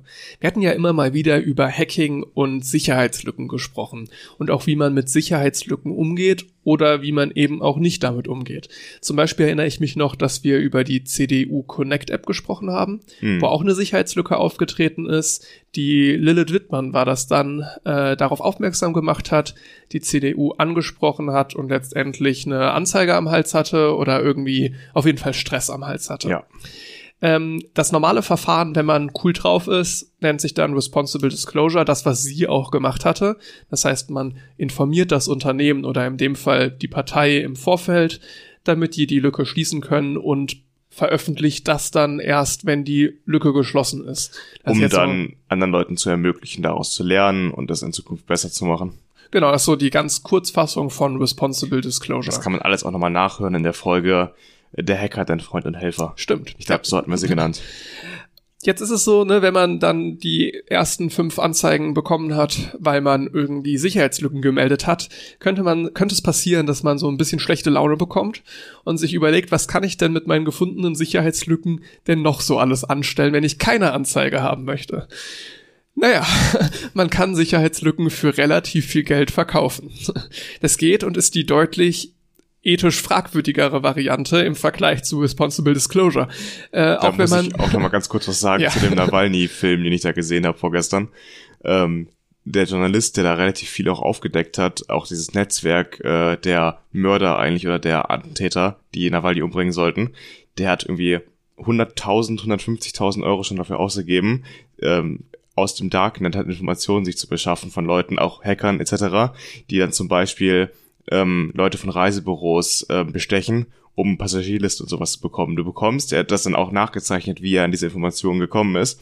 Du kommst eigentlich an alle Informationen, an alle privaten Informationen von Leuten ran, wenn du nur dazu bereit bist, im Darknet genug Geld dafür auszugeben. Das fand ich super interessant. Das ist krass, ja. Also, ja. der ist da an Passagierlisten gekommen, an ähm, äh, Handynummern, an Kontaktdaten, an Bildern von Führerscheinen, was der alles daraus bekommen hat, einfach dadurch, dass er Leute beauftragt hat im Darknet, das ist schon echt krass. Also mit Geld, wenn man die Fähigkeiten dazu hat, kann man sich das extrem gut bezahlen lassen, sowas. Und solche, solche Leute brauchen halt, also die Leute im Darknet, die brauchen dann halt diese Sicherheitslücken. Ne? Das heißt, naja, ich als, als äh, IT-Forscher oder jemand, der nach Sicherheitslücken sucht, ne, um das nochmal kurz zusammenzufassen, ich habe die Wahl zwischen Responsible Disclosure plus Anzeige oder Geld verdienen. Gut, das ist jetzt selber spitz, ne? aber so ein bisschen. ähm, und an wen verkaufe ich die? Gut, an zwielichtige Leute im Darknet ist eine Möglichkeit. Es gibt da aber auch so ein bisschen prominentere Stellen, wie zum Beispiel die NSO Group. Das ist bestimmt ein Unternehmen, von dem der ein oder andere schon mal gehört hat. Und zwar sind die bekannt für die Entwicklung sogenannter Staatstrojaner. Und was jetzt eigentlich hinter dieser NSO Group steckt und was Staatstrojaner eigentlich sind und was damit so passiert, darum soll es in diesem Thema ein bisschen genauer gehen. Erstmal zur NSO Group. Das ist ein israelisches Technologieunternehmen mit so knapp 500 Mitarbeitern. Die sitzen in der Nähe von Tel Aviv und die Gründer von diesem Unternehmen, das sind sehr wahrscheinlich zumindest, das zeigen einige Berichte, ehemalige Mitglieder des israelischen Geheimdienst. Und die kaufen eben solche Sicherheitslücken auf, am liebsten da so Zero-Day-Exploits, das heißt, das sind Sicherheitslücken, von denen bis dato noch niemand wusste, also quasi Tag Null, wo diese Sicherheitslücke bekannt wird, wird und dementsprechend sind die auch nicht geschlossen und bleiben erstmal offen, also keiner weiß davon. Und sie nehmen dann diese Sicherheitslücken und schnüren die zusammen zu so einem rundum sorglos Überwachungstool. Also rundum sorglos für den, der überwachen möchte. Ja, sehr gut. Weil was so, ja, ein, ein großes Ding ist, bei so Sicherheitslücken, mit einer Sicherheitslücke alleine kann man selten was anfangen. Du findest zum Beispiel irgend, oder was heißt Sicherheitslücke, oder mit irgendeinem Bug alleine kann man schon hacking-technisch wenig mit anfangen. Aber gerade in Kombination, ne, ein Bug baut auf den, auf den anderen auf. Zum Beispiel, du merkst irgendwie, ich kann da ein bisschen Code in den Messenger so und so einschleusen. Das geht. Dann habe ich, dann finde ich irgendwie da und da den Fehler in den Zugriffsberechtigungen und in Kombination daraus kann ich dann auf das und das zugreifen. Beides alleine reicht aber nicht. Das heißt, gerade diese Pakete von Sicherheitslücken sind halt hochinteressant für diese, für dieses Unternehmen, weswegen die halt recht viele aufkaufen und die dann kombinieren zu einem Tool, mit denen sich dann halt, naja, blöde Sachen machen lassen, ne? Oder halt Überwachungssachen machen lassen. Und das ist, ja, das ist so das Hauptding, warum da überhaupt so ein Unternehmen Erfolg hat, ne? Weil die halt das Geld haben und dann die Mittel haben, um quasi alles einzukaufen, was geht und dann zu gucken, was man damit denn alles anstellen kann. Und ein so ein Tool, was sie entwickelt haben, nennt sich Pegasus. Ist auch ein Begriff, den man vielleicht schon mal gehört hat. Das ist eben genau so ein Bündel aus Sicherheitslücken, was in einer Software zusammengepackt wurde und als Spyware funktioniert, also als Überwachungstool. Man kann also ein Smartphone mit Pegasus infizieren und der Angreifer, der kann dann wirklich alles mit diesem Smartphone machen. Also alles, was normalerweise mit einem Smartphone geht, darauf kann der Angreifer zugreifen. Chats, Daten, Standort, Gespräche, Kamera, alles, was du dir vorstellen kannst, geht. Jetzt macht dieses Unternehmen nicht einfach nur Überwachungssoftware für jedermann, sondern eben Staatstrojaner. Das heißt, die NSO Group verkauft nur an Staaten. Was sind die Kunden von diesem, von diesem Unternehmen? Einmal, ja, Vereinigte Arabische Emirate, Spanien, Saudi-Arabien, Ungarn, Indien, Israel, Polen, Mexiko, Marokko und auch Deutschland. Dazu kommen wir später noch mal ein bisschen ausführlicher. Erstmal kann man jetzt sagen, okay, die verkaufen an Staaten, alles ein Stück weit halb so wild. Ähm, Staaten werden damit ja bestimmt verantwortungsvoll umgehen. Mhm, Haha. klar doch. Vereinigte Arabische Emirate, Saudi-Arabien, ja. ähm, wo es jetzt dann so einen leichten Aufschrei gab, war, als Amnesty International durch einen Datenleck 2020 an Telefonnummern gekommen ist von Pegasus-Zielen, also von Personen, die mit Pegasus infiziert waren. Das waren insgesamt 50.000 ähm, Handynummern und da haben dann ja jegliche großen Medien weltweit haben sich an dieser Auswertung beteiligt, unter anderem auch das WDR. Und ja, diese Recherche wurde dann veröffentlicht und man hat festgestellt, dass unter diesen 50.000 Telefonnummern viele Politiker, Menschenrechtsaktivisten, Journalisten, NGO-Mitarbeiter und viele mehr, die in diese Kategorie halt einfach fallen waren unter anderem jetzt auch ähm, als Beispiel bei Politikern diverse Präsidenten und Premierminister, zum Beispiel auch Emmanuel Macron. Also wirklich hohe Persönlichkeiten, von denen man einfach alle Handydaten abhören konnte. Und die Frage ist natürlich, das Ganze wurde nur an Staaten verkauft und soweit man das sagen kann, ist das auch tatsächlich nur in staatlicher Hand gelangt. Warum werden solche Personen gehackt? Naja, ist auch mehr eine rhetorische Frage, weil kann man sich irgendwo auch denken, warum hackt ein Staat Men Menschenrechtsaktivisten oder NGO-Mitarbeiter, naja, weil er keinen Bock auf die hat. Ne? Siehe ja. Saudi-Arabien. Ne? Und da gab es dann auch, naja, einige Einzelfälle, die durchaus sehr fragwürdig sind. Ähm, zum Beispiel in Mexiko, ja, jetzt muss ich den Namen aussprechen, Cecilio Beneda Birto, bestimmt so, war ein kritischer Journalist, der bei einem Attentat ermordet wurde und äh, in Mexiko und man hat im Nachhinein auch festgestellt, dass er mit Pegasus infiziert war, also sein Handy mit Pegasus infiziert war. Ob da jetzt wirklich ein Zusammenhang zwischen besteht, das kann man in diesen ganzen Fällen meistens nicht sagen. Aber naja, man hat Zugriff auf seine Standortdaten und alles drumherum und die Person wird bei einem Attentat ermordet. Es macht es auf jeden Fall einfacher, sowas. Ja, Oder ob, ob jetzt wirklich Pegasus da einen Anteil dran hatte, also ob er darüber geortet wurde, das weiß man nicht, ne? Aber die Vermutung liegt nah. es geht auch nicht nur darum, dass man jetzt jemanden damit ausspionieren kann und dann weiß, wo er sich auffällt und im Endeffekt ihn ermordet. Es könnte ja auch einfach sein, dass man kompromittierendes Material auf dem Handy findet und man die Leute damit erpresst oder dass man halt Organisationen erkennt, zum Beispiel die Kontakte dieser einen Person oder unliebigen Person eines Staates erkennt und auch diese Kontakte dann ins Visier nimmt und so dieses Netzwerk einfach aufbaut, dass man eine NGO zum Beispiel komplett überwachen kann. Es geht einfach darum, dass man mehr Informationen über diese Gruppe bekommt oder diese Einzelpersonen, um zum einen vielleicht die Leute zu erpressen oder zum anderen einfach noch an weitere Kontaktpersonen oder wichtige Hintermänner zu kommen, die halt einfach gegen den Staat arbeiten und aufklären und eigentlich aus einer westlichen demokratischen Perspektive nichts verbrochen haben, nur halt für autoritäre Staaten nicht gut sind, also für die Führung. Bei Macron war es ähnlich. Der hat sich herausgestellt, dass Mexiko ihn sein Handy mit Pegasus infiziert hatte, dass es von denen ausging.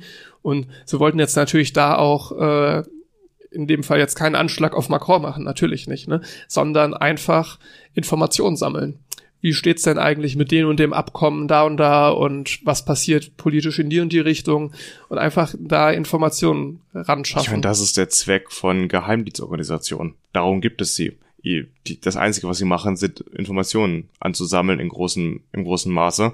Und das ist ja schon irgendwo eine Art Selbstzweck, was dann im Endeffekt die Regierung oder andere Organisationen in einem Staat damit machen, das ist eine andere Sache. Der Geheimdienst selbst ist erstmal nur daran interessiert, so viel wie möglich herauszufinden. In Saudi-Arabien gab es auch noch einen Fall mit einem Journalisten, äh, der hieß Jamal Khashoggi. Äh, der wurde der Name ist auch sehr bekannt. in der Türkei von saudischen oder mutmaßlich saudischen Agenten aufgespürt, gefoltert und ermordet. Und vor und nach der Tat äh, war sowohl sein Handy als auch sein gesamter Umkreis nachweislich mit Pegasus überwacht.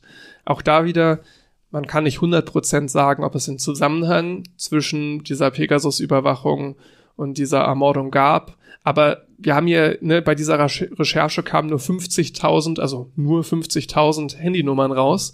Und unter diesen Leuten, die da jetzt überwacht wurden, finden wir echt einige dieser Fälle. Das heißt, dass da irgendwo ein Zusammenhang besteht, ist doch eher wahrscheinlich, auch wenn man es mit absoluter Gewissheit natürlich nicht sagen kann fragen wir uns jetzt, wie Deutschland eigentlich dazu steht.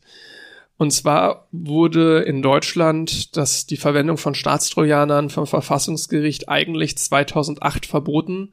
Das war dann ein nicht sonderlich spezifisches Urteil. Ich weiß gar nicht ganz genau, worum es da ging, aber das hat zumindest impliziert, dass Staatstrojaner eigentlich nicht verwendet werden dürfen.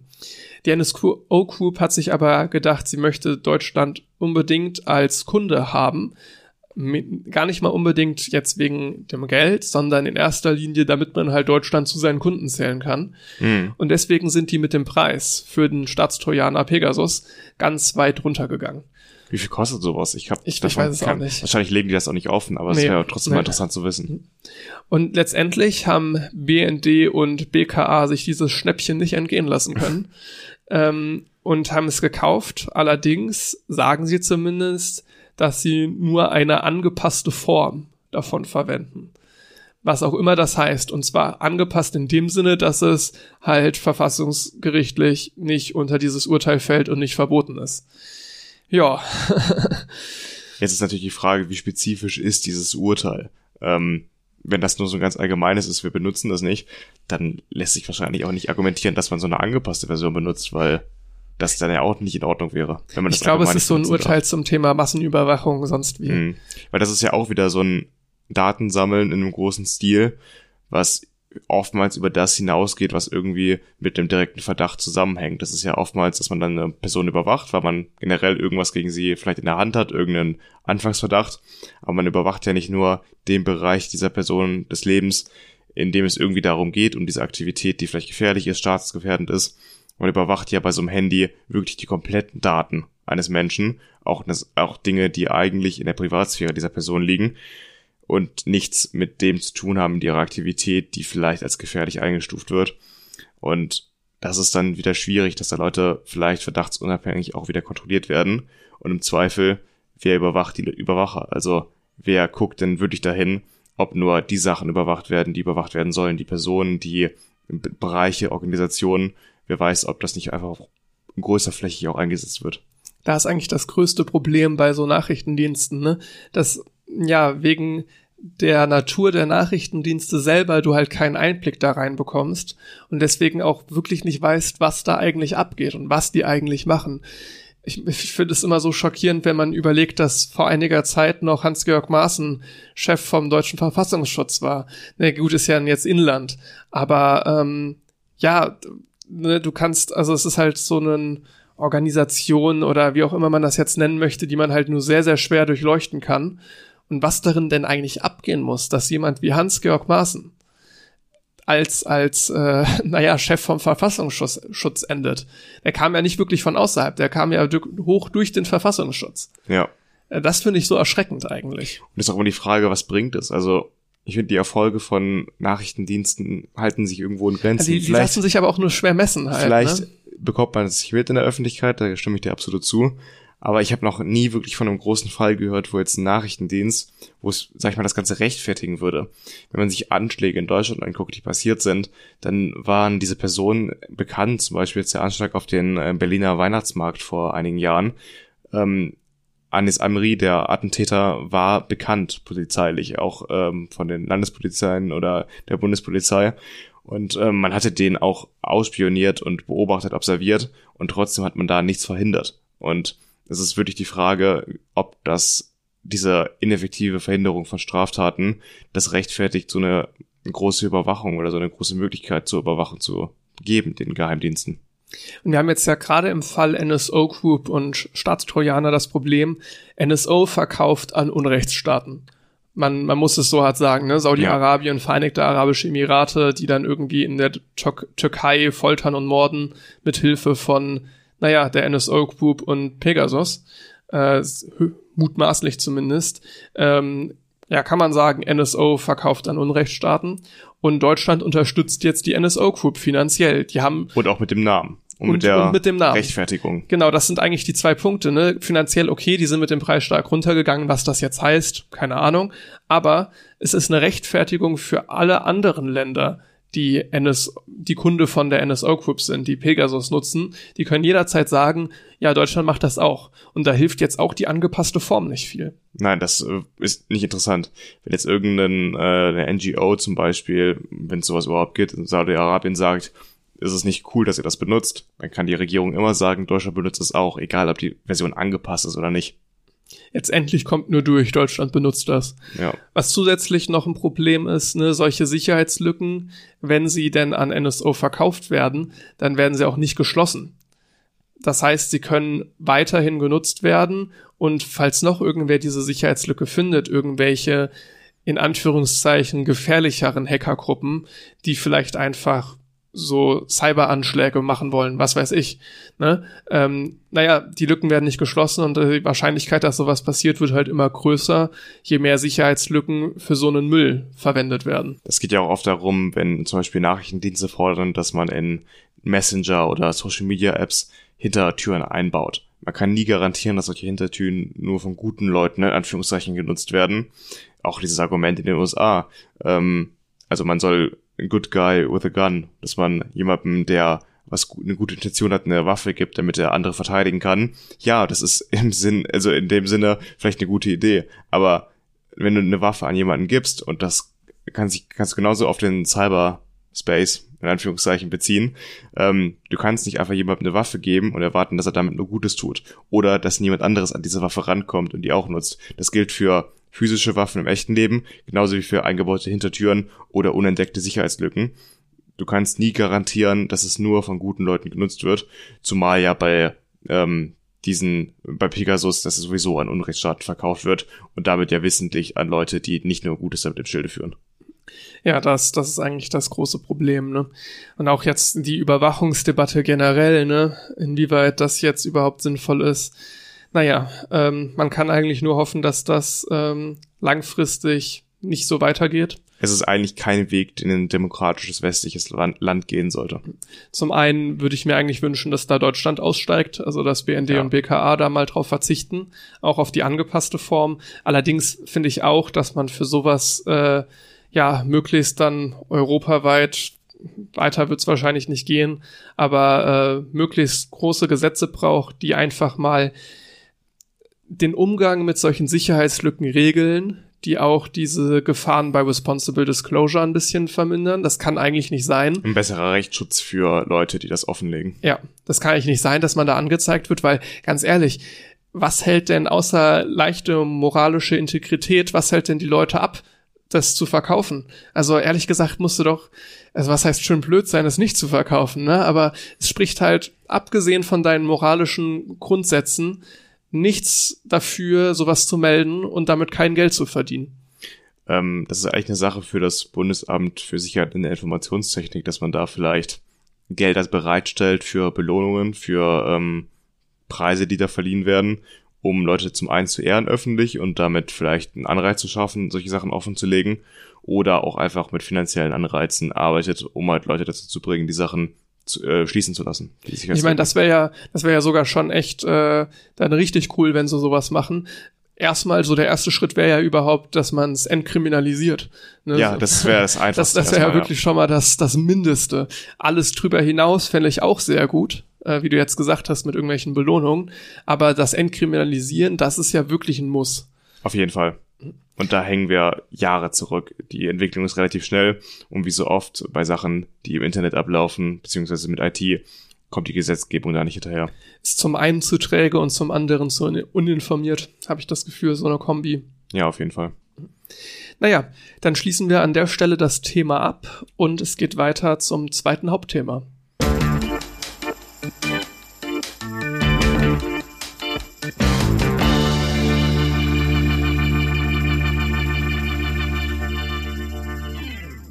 So, im zweiten Hauptthema der heutigen Folge reden wir ein wenig über Elektroautos. Haben wir auch schon länger nicht mehr getan. Zuletzt ging es ja eigentlich immer ums Weltall oder auch ein bisschen um ähm, Energieversorgung. Aber wie kann man denn zum Beispiel die Energie, die wir so produzieren in Deutschland, vielleicht auch nutzen in Elektroautos und nicht nur in Wasserstoffautos? Wir hatten ja auch in den Kurzmeldungen schon kurz über Wasserstoffzüge geredet.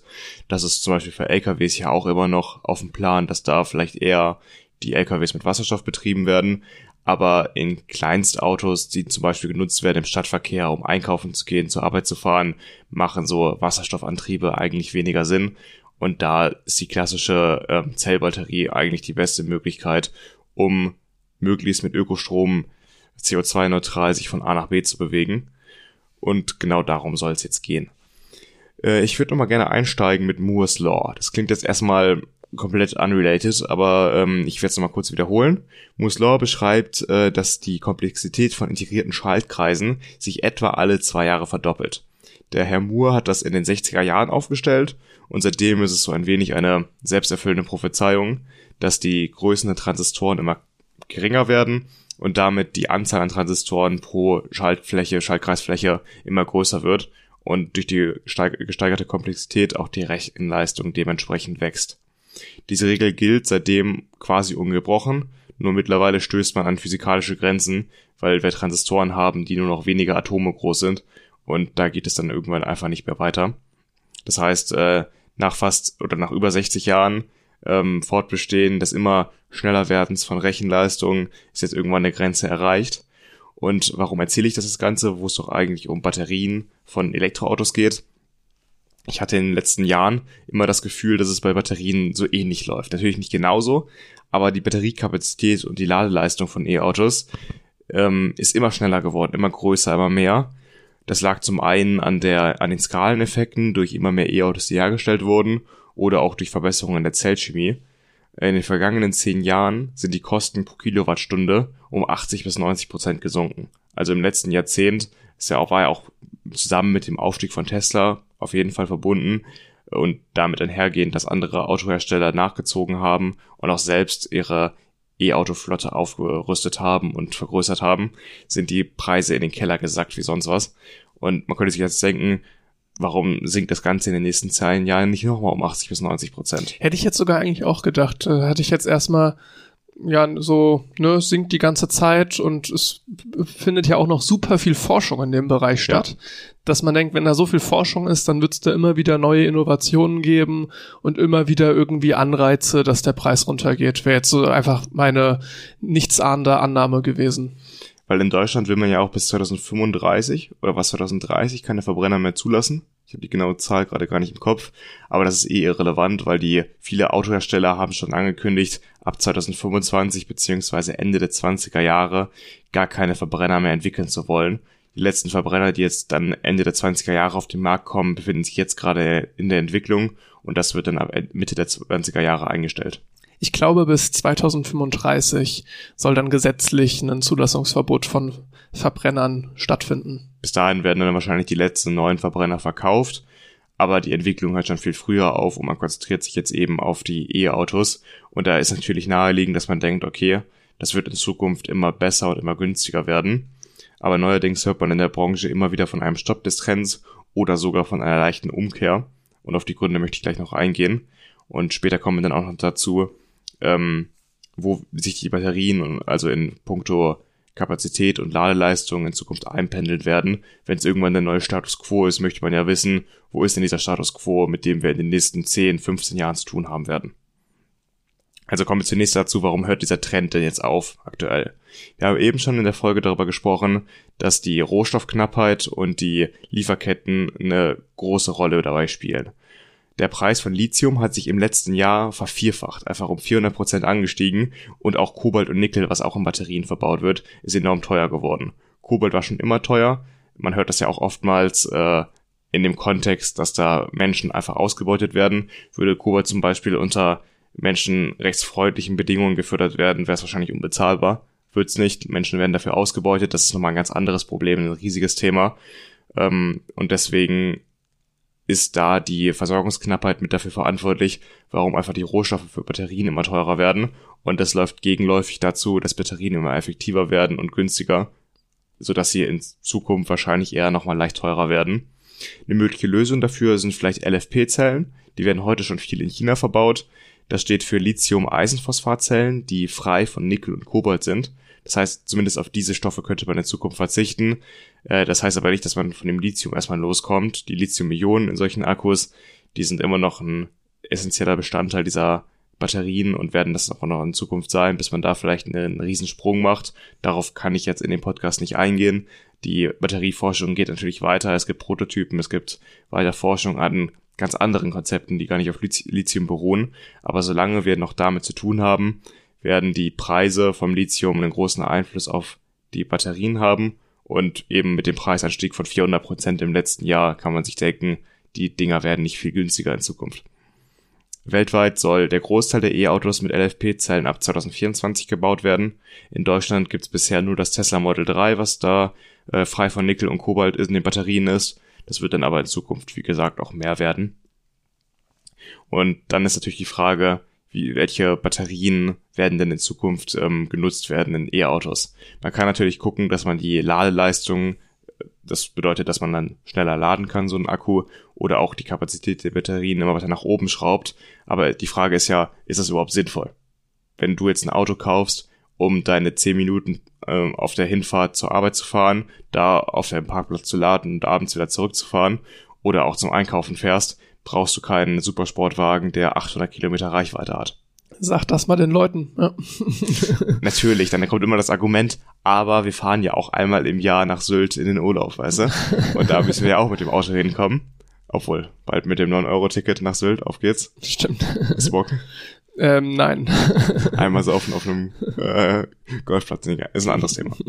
Jedenfalls äh, würde ich sagen, wenn man da vielleicht ein bisschen Zug zum Beispiel den Schienenverkehr in Deutschland ausbaut, könnte man diese Probleme auch angehen. Ich kann das Argument aber auch verstehen, dass wenn man dann mal in Urlaub fährt, auch die weiten Strecken halt die Flexibilität möchte. einfach, ne? Ja. Du bist nicht eingeschränkt auf Kurzstrecken, sondern du weißt, ich habe jegliche Freiheit, äh, ich kann naja, ich kann lang fahren, ich kann kurz fahren. Das war bei mir tatsächlich, als ich den Führerschein gemacht habe und dann auch 18 wurde und kein begleitetes Fahren mehr hatte, einen der Momente, ich bin danach nicht häufiger Auto gefahren, aber einfach nur das Wissen, ich kann jetzt jederzeit fahren hm. äh, und wenn ich jetzt irgendwie da und da mal hin möchte, dann geht das. Das war das, was mir damals so eine Freude bereitet hat. Und so ein bisschen lässt sich das vielleicht dann auch auf die Autos an sich übertragen, dass ich halt einfach weiß, es geht, dass das eigentlich schon reicht und nicht mal unbedingt das machen. Der Satz ist vielleicht ein bisschen überstrapaziert, äh, aber Autofahren ist eben auch ein Stück Freiheit dass man eben entscheiden kann, wo man sein möchte und nicht mehr so an Distanzen gebunden ist. Und schon wählen die Leute alle FDP. Ja, die Freiheit, 200 fahren zu dürfen. Das kannst du dann auch mit dem E-Auto machen. Obwohl ich bei E-Autos cooler finde eigentlich, dass die äh, Die Beschleunigung. Die Beschleunigung, ja. Bist du schon mal, schon mal mit dem E-Auto gefahren? Ja, tatsächlich. Ah, das ist ziemlich cool. Ja. Ich will das mal machen, ich habe das noch nie gemacht. Es ist, es macht echt nochmal, es ist nochmal echt ein anderes Gefühl. Also wenn du an der Ampel stehst und halt wirklich da wegschießt, Ja, äh, das ist sehr, sehr cool. Aber ich finde generell ist das Fahrgefühl irgendwie ist es smoother einfach. Du hast halt den Schaltvorgang auch nicht, ne? Das heißt, ja, wenn man sehr gut schaltet, dann äh, hast du auch quasi keine Ruckler, aber so ganz leicht merkt man es dann doch noch. hm. Und das hast du halt auch gar nicht. Also, ja, ich sag zwar trotzdem immer noch, dass mir Schalten Spaß macht und ich eigentlich, ja, mir macht Autofahren Spaß, auch wenn ich super selten fahre, weil ich habe als Student kein Auto, das lohnt sich halt einfach nicht. ja, ich auch nicht. Aber ähm, es macht mir eigentlich viel Spaß und ich würde es nicht missen wollen. Trotzdem Dann genieße es nochmal, bis es dann zu ja, spät ist. trotzdem irgendwann. würde ich mir wahrscheinlich ein E-Auto kaufen. Ich hatte schon gedacht, eigentlich bräuchte ich so, so, so eine Spielzeugschaltung im E-Auto, die nix tut, aber ich kann trotzdem schalten. Ich kann mir auch echt vorstellen, dass wenn wir irgendwann berufstätig sind in ein paar Jahren, dass dann vielleicht das erste Auto schon in Richtung E-Auto gehen wird. Weil die Entwicklung jetzt in den nächsten Jahren echt extrem Ich glaube, schnell dass das werden sogar wird. zum Teil jetzt schon. So Firmenautos sind häufig E-Autos Ja. mittlerweile. Ja, ich kann es mir auch vorstellen, weil ich hätte halt viel mehr Lust, mir ein E-Auto zuzulegen als ein Verbrenner, ehrlich gesagt. Ich finde das auch deutlich cooler. Ja, ich auch. Also ich, wie gesagt, ich mir das Schalten würde mir fehlen, aber ich glaube, müsste ich mir jetzt ein Auto kaufen, wäre es auch ein E-Auto. Worauf es dann aber wirklich ankommt, was ich noch viel wichtiger finde als die ähm, Reichweite, ist eben die Schnelligkeit, in der ich das aufladen kann oder auch überhaupt die Möglichkeit zu haben, das irgendwo aufzuladen. Wenn ich mir jetzt vorstelle, ich habe eine Garage oder so bei mir zu Hause, die aber gar keinen Stromanschluss hat, dann habe ich eigentlich de facto keine Möglichkeit, das aufzuladen. Auch hier in meiner Wohnung in Aachen. Man kann hier an der Straße parken, ja, aber aufladen geht's hier nicht. Ich wüsste auch gar nicht, wo man äh, Kannst ein irgendwo was Verlängerungskabel aus dem Fenster legen, Ja. vom dritten, vierten Stock runter. Und das ist ein Riesenproblem.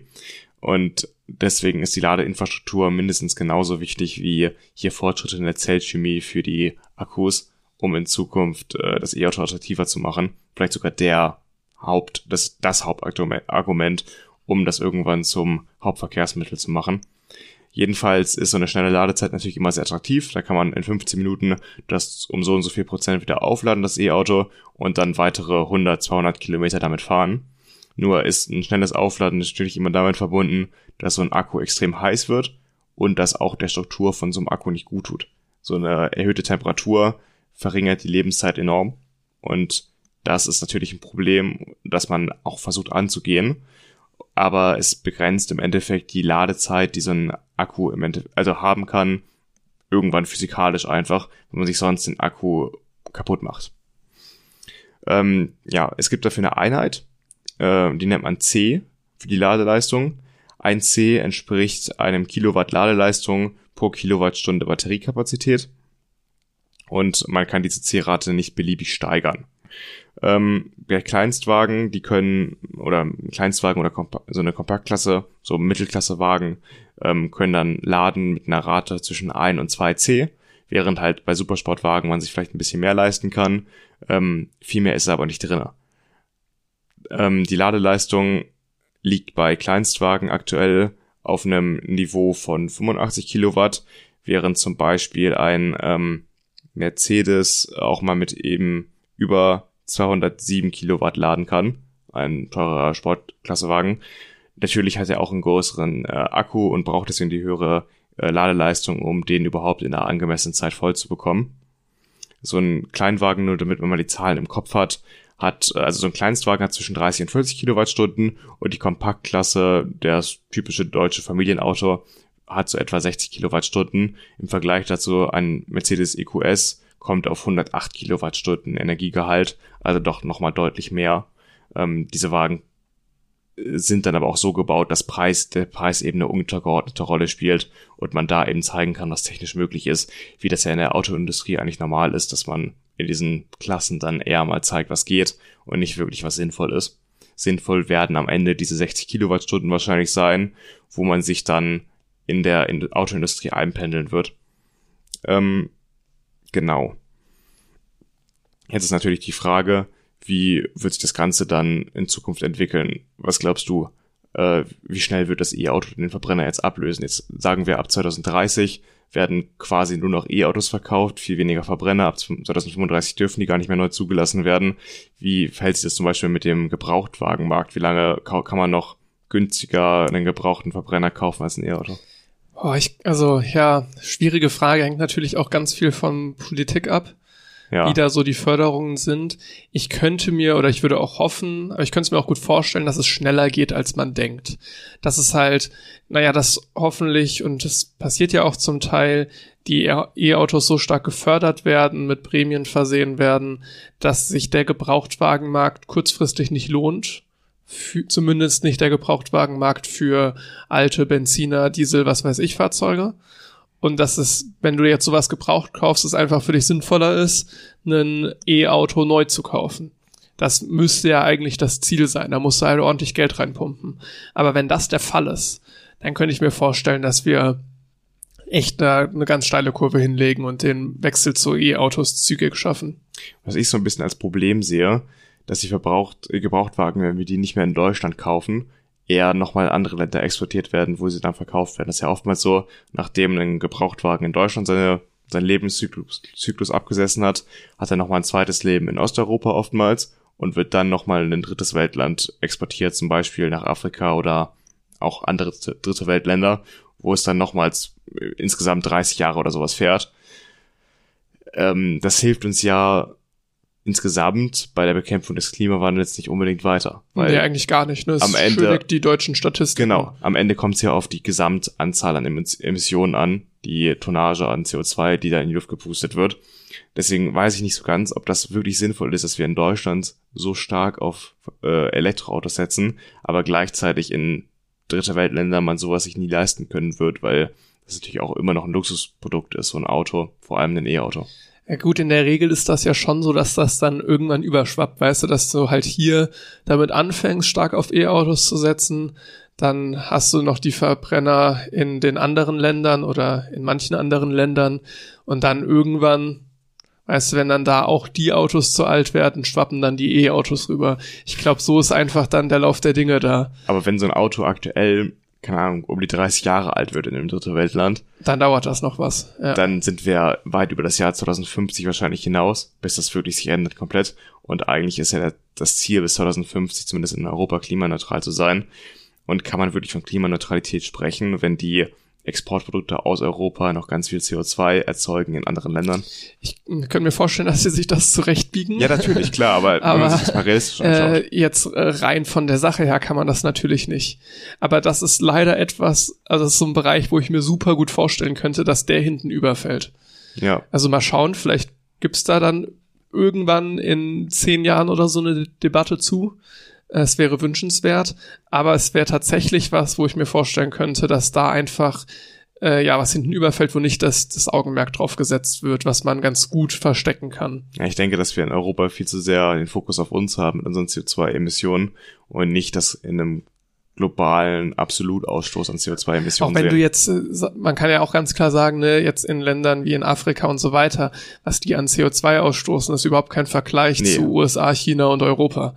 Das, das heißt, stimmt, ja. dass wir jetzt erstmal sagen, wir müssen es in Europa niedriger kriegen, äh, ist schon schon insofern richtig. Weil würden wir jetzt anfangen, jegliche Fabriken dann einfach in Afrika aufzustellen, das wäre natürlich wieder falsch, aber das passiert ja in der Form auch nicht. Also ich glaube, so wenn es sich jetzt nur auf die Autos auf die alten Autos beschränkt und wir die ganze diese Autoherstellungsprozesse auch klimaneutraler gestalten und so weiter, dann könnte es sein, dass das einfach ausreicht. Da hat's mal wieder geklingelt. Super nervig, ja. War das letzte Mal in der Jubiläumsfolge? Ja, vor ein paar Folgen, ja. Naja, lassen wir uns gar nicht von aus der Ruhe bringen. Ähm, hattest du denn noch was bei dem Thema? Nee, ich hatte jetzt tatsächlich nichts mehr, deswegen können wir das Thema auch hier an der Stelle zumachen ähm, und dann nochmal über das Studium sprechen. Dann geht's weiter mit dem Studiumsteil.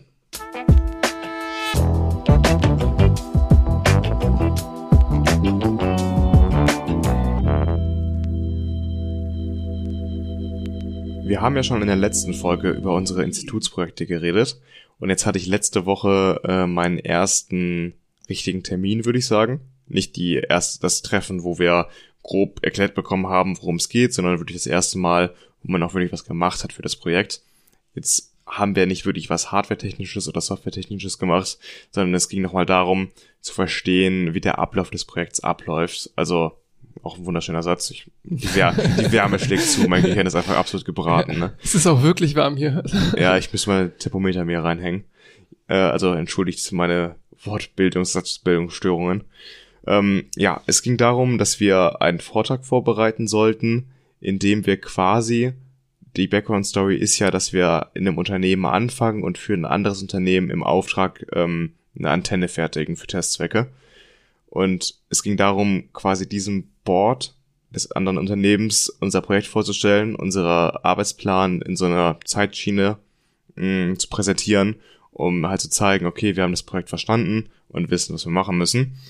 Irgendwie hatte ich Schwierigkeiten, mich so schauspielerisch in diese Rolle zu versetzen, hatte ich gar keinen Bock drauf. Das kann ich mir vorstellen. Das fühlt sich so Kindergarten an. Ne? Ja, weil wir waren zu dritt, machen wir dieses Projekt und mussten es unserem Betreuer vorstellen. Und wenn man in diesem Raum steht, mit so äh, einer Fernbedienung in der Hand und durch die PowerPoint durchklickt, Nee, also irgendwie. Ich könnte das auch nicht ernst nehmen. Ich hätte nee. irgendwie die ganze Zeit dann, wäre ich versucht, da irgendwas Humoristisches einzubauen. Ja aber kannst du halt, also ist halt auch nicht das Ziel der Sache jetzt, ne, bist halt nicht ja. mehr in der Schule.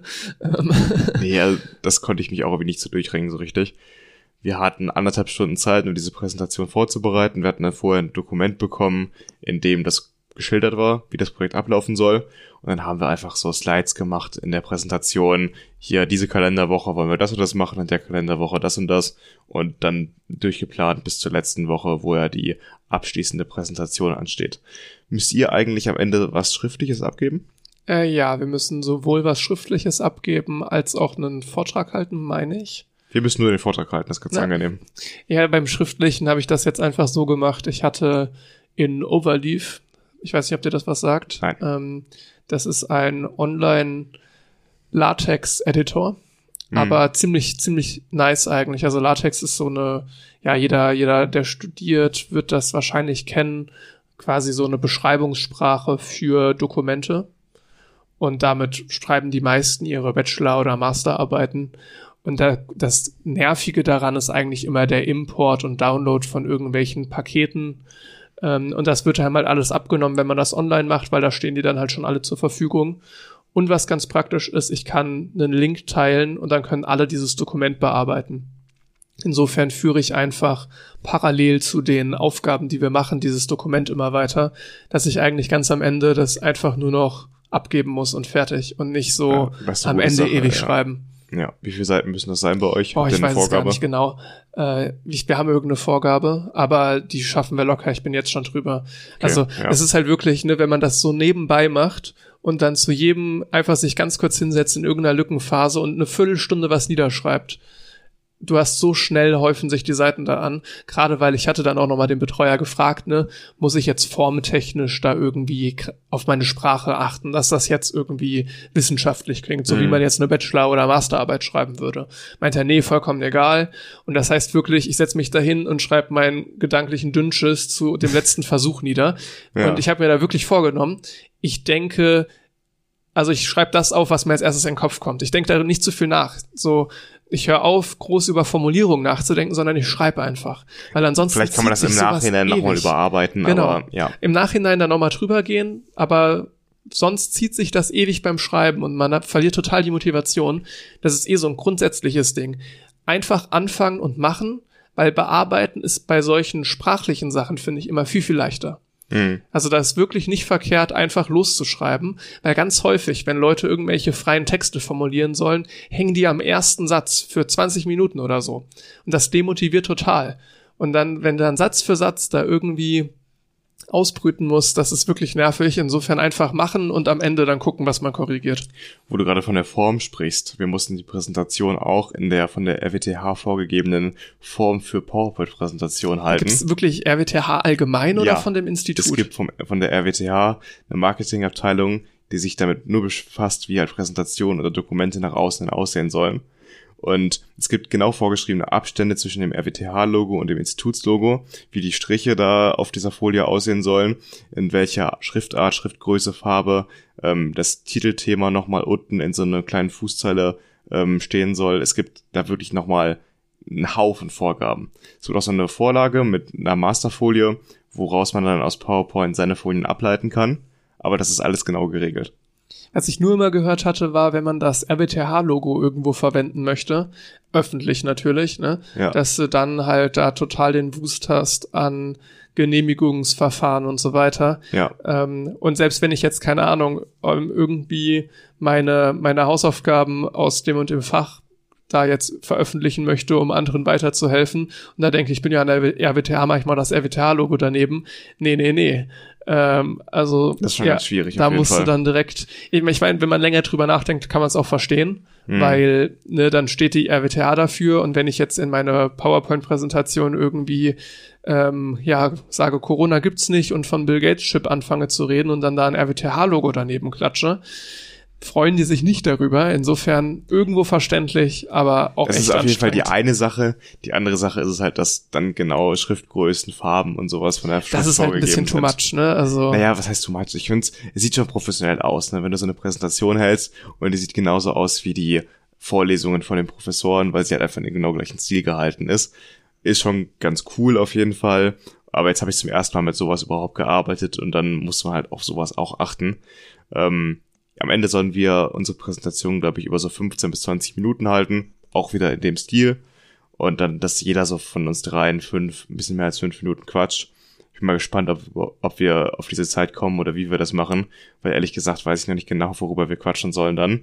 Das liegt auch daran, eigentlich sollten wir schon längst dieser Hard Facts bekommen haben. Also das, was wir wirklich im Studio machen sollen. Es gab so eine Einleitung in die Antennentechnik, in Messverfahren für Antennen und sowas äh, so Dokumente, aber die haben wir bis jetzt noch nicht zugeschickt bekommen. Das heißt, ich kann quasi noch nicht richtig anfangen mit dem Projekt, so dass jetzt schon die Hälfte quasi rum ist vom Semester und ich noch nichts gemacht habe, so wirklich. Ähm, ich habe zwar jetzt mit den anderen einen Plan erarbeitet, aber damit können wir ja nicht anfangen, solange wir die Dokumente nicht haben, ne? vielleicht hast du auch einfach Glück und das ist zeitlich trotzdem ganz gut, dass sie quasi eingeplant haben, dass ihr später anfangt. Der Betreuer meinte auch nochmal zu uns, ihr habt sicherlich nicht das Projekt, was am meisten Arbeitsaufwand ist. Also, Ja, das hat er bei mir auch gesagt und das hört man ganz gerne, ne? ja, Ja. Auf jeden Fall. Äh, dann haben wir noch eine Institutsführung bekommen letzten Donnerstag über eine Stunde äh, durch das Institut für Hochfrequenztechnik hier in der RWTH. Und das Gebäude ist eigentlich auch super interessant. Das kommt aus den 50ern. Die haben auch im Eingangsfoyer eigentlich ein halbes Museum stehen mit alten Funkapparaturen. Das kenne ich sogar, das Gebäude. Da hatte ich meine ET3 KGÜ. ich auch, genau. Ja. Und sogar so einen alten, ähm, so eine Fontäne, so einen Brunnen, der aber ausgeschaltet ist. Hast du den auch gesehen? Boah, habe ich nicht. So eine große schon wieder was Schüssel her, quasi im aber kann, kann gut sein. Den sollten sie mal anschalten. Das Ich weiß nur, cool. dass ich das Gebäude von außen super, super hässlich fand. Ist es, ja. Ich habe selten ein Gebäude der RWTH gesehen, was so hässlich war von außen. es ist halt sehr interessant, weil ich, man denkt sich auch nicht, wenn man sich das Gebäude anschaut, entweder im Innenbereich oder auch von außen, dass da Forschung betrieben wird. Ist ja ein Es Forschungsinstitut. sieht aus wie ein Gefängnis, ne? Also. Ja, ein bisschen hart gesagt, aber schon irgendwo. Und äh, dann sind wir da reingegangen, haben so eine kleine Führung bekommen und dann haben sie, ähm, ah, ich weiß nicht mehr genau, wie diese Kammern heißen. Man kennt das ja, wenn man in Räumen ist, die den Schall komplett absorbieren. Dass man sich selbst nicht hört oder auch keine anderen Geräusche hört, also so eine Anti-Echo-Kammer quasi. Und sowas gibt's da auch für elektromagnetische Wellen. Da gibt's so einen Schaumstoff, Spitzen an den Wänden, die mit Graphit beschichtet sind, die dann eben die elektromagnetischen Wellen verschlucken sollen, sodass du, wenn du eine Antenne zum Beispiel testest, kein Echo von der Wand bekommst. Und dann gab's da einen Raum, der ging quasi über zwei Stockwerke, war komplett mit diesen Schaumstoffwänden ähm, aus Spitzen ausgekleidet. Das sah schon beeindruckend aus. Und dann war auf der anderen Seite des Raums so eine riesen Metallplatte, also locker drei, vier Meter hoch, mit Spitzen an den Seiten, die dafür da ist, dass wenn man da eine elektromagnetische Welle, die sich kugelförmig ausbreitet, ähm, drauf schießt, dass die dann planar zurückgeworfen wird und man diese planare Welle messen kann. Und das sah super surreal aus. Du stehst halt in diesem Raum, überall kommen Spitzen, schwarze Spitzen an, von den Seiten aus den Wänden und dann ist so eine riesen Metallplatte vorne. Also Was für Menschenexperimente werden Ja. hier gemacht? also, das sah ganz verrückt aus und das erwartest du halt nicht in so einem altmodischen Gebäude. Also auch ein Roboterarm, der dann diese Antennen ausrichten kann automatisch, also machst mit der Software, programmierst das, wie die Antenne dann rotiert werden soll, wo, in welchem Bereich sind die Leistungsspitzen, wo kannst du am meisten Leistung abgeben oder aufnehmen und ähm, dann wird damit halt experimentiert und das hätte ich so nicht erwartet, erstmal, wenn man sich das Institut mal anschaut. Das hey, hätte Gebäude. ich jetzt auch nicht gedacht. Ne? Ich, ich war ja durchaus schon drin jetzt in dem Gebäude, ja. aber habe halt nur diesen Eingangsbereich mit dem Museum da gesehen. Ja. Und das, das war jetzt auch ganz cool, aber sah auch stellenweise auch da ein bisschen altmodisch aus, fand ich. Dass da jetzt so ein Raum ist, hätte ich jetzt auch nicht erwartet. Nicht nur einer, mehrere. Ja. Also da arbeiten ja auch einige Leute dran, einige wissenschaftliche Mitarbeiter, die da auch wirklich aktiv Forschung betreiben. Auch was da für Gelder reingesteckt werden. Da gibt es so Netzwerkanalysatoren, die stehen da wirklich einige rum. Und äh, unser Betreuer, der uns da durchgeführt hat, meinte, dass die Dinger halt so viel kosten wie ein Sportwagen oder halt ein kleines Haus. Das ist brutal. Und davon stehen da so ein paar rum. Und die allein die Kabel dafür sind halt im vierstelligen Bereich, um halt dann kleinste Unterschiede in äh, den Netzwerken sofort messen zu können. Das ist sehr interessant. Krass. Oh. Ja. Ich musste jetzt auch einen Vortrag halten. Äh, letzten, ja gestern. Also wir nehmen gerade Mittwoch auf, also letzten Dienstag. Äh, auch wenn das dann in eine ganz andere Richtung ging als bei dir. Es war jetzt dann wirklich, wir hatten ein Thema vorgegeben und ich hatte mir das dann mit meinem Teampartner ein bisschen aufgeteilt. Letztendlich musste ich über Trainingsmethoden für neuronale Netze sprechen. Hm. Das ist ganz interessant. Da hatte ich überlegt jetzt, ob ich vielleicht dann gegen Ende, vielleicht auch schon bald, weil es hat schon, ich habe jetzt schon nochmal einen tieferen Einblick, das auch nochmal im Podcast behandeln werde. Einfach nochmal wirklich dann mehr Theorie hinter neuronalen Netzen. Wir hatten ja künstliche Intelligenz, hatten wir das schon mal als Thema? Ja, ne? Ja, ja. ziemlich sicher. Auch so, auch äh, einzeln und nicht in irgendwas anderem drin. Mittlerweile haben schon so viele Folgen, ist ja schon die 30. Folge gerade. Ich muss mittlerweile auch häufiger mal nachgucken, hatten wir das schon. Weil dann ist es teilweise über ein Jahr her und man kann sich nicht mehr so ganz genau daran das, das erinnern. War, das war jetzt früher nicht so. Das war jetzt erst echt so bei den letzten beiden Folgen, wo ich dachte, hatten wir das schon mal als Hauptthema? Wir hatten halt beide etwa 30 Themen schon, die wir behandelt haben und man kann sich einfach 30 Themen nicht und, unbedingt und auswendig jetzt merken. gerade auch noch die Themen dann vom anderen hat man noch mal tendenziell weniger Bezug zu, ne, weil haben wir ja häufiger schon das mal erwähnt, ne, immer einer, man hört es ja auch, einer bereitet das Thema vor und der andere ist mehr so dann in der Zuhörerrolle und wenn er halt was dazu sagen kann, dann schaltet er sich durchaus ein, aber so habe ich natürlich noch mal ne, das einzige Mal, wo ich dein Thema jetzt wirklich mitkriege, ist dann bei der Podcastaufnahme, wo du mir das erzählst. Ich habe dann auch nicht vorher mich viel dazu vorbereitet. Und jetzt beim eigenen Thema ist das ja nochmal anders. Ne? Da bereitet man das vor und so weiter. Ähm, aber sich dann an 60 The oder beziehungsweise 30 von mir, 30 von dir, also 60 Themen zu erinnern. Krass, wenn ich drüber nachdenke, ja. dass wir 60 Themen schon hatten. Das ist echt heftig. Äh, nee, wo war ich stehen geblieben? Genau, bei künstlicher Intelligenz. Äh, ja, würde ich auf jeden Fall dann, selbst wenn es sich dann wiederholt, als Thema zumindest dann auf eine andere Art und Weise nochmal behandeln. Es könnte dann unter Umständen sehr technisch, mathematisch werden, aber ich würde es dann versuchen, so zu formulieren, so zu verpacken, dass man vielleicht, selbst wenn man damit nicht viel am Hut hat, so ein Grundverständnis oder eine Idee davon kriegt, wie sowas arbeitet. Vielleicht kann dann auch mal so ein sehr technisch-mathematisches Thema interessant sein. Ja, und was jetzt da bei diesem Vortrag dann ging zu Trainingsmethoden, war so ein bisschen, äh, ja, wir haben so ne, neuronales Netz, wir haben diese Neuronen in unterschiedlichen Layers, also mehrere dieser Neuronen, die verbunden sind, die haben Gewichte, mit denen die verbunden sind. Und jetzt trainieren wir das und fürs Trainieren ändern wir die Gewichte. Und wie passiert das eigentlich? Das war die Frage. Ne? Also mhm. ich habe quasi so ein Netz mit 10.000 Gewichten, 10.000 Verbindungen ähm, und jetzt lege ich einen Eingang ein, kriege einen Ausgang raus. Ich weiß jetzt, das hätte rauskommen sollen, das habe ich rausbekommen und jetzt ändere ich die Gewichte. Und wonach ändere ich die denn jetzt, diese 10.000? So erstmal, wenn man da so grob drüber nachdenkt, keine Ahnung. So ging es mir auf jeden Fall. Ja. Ne? So, ich habe so wenig Daten eigentlich nur. Ne? Ich habe nur diese paar Outputs und das, was ich mir vorgestellt hätte.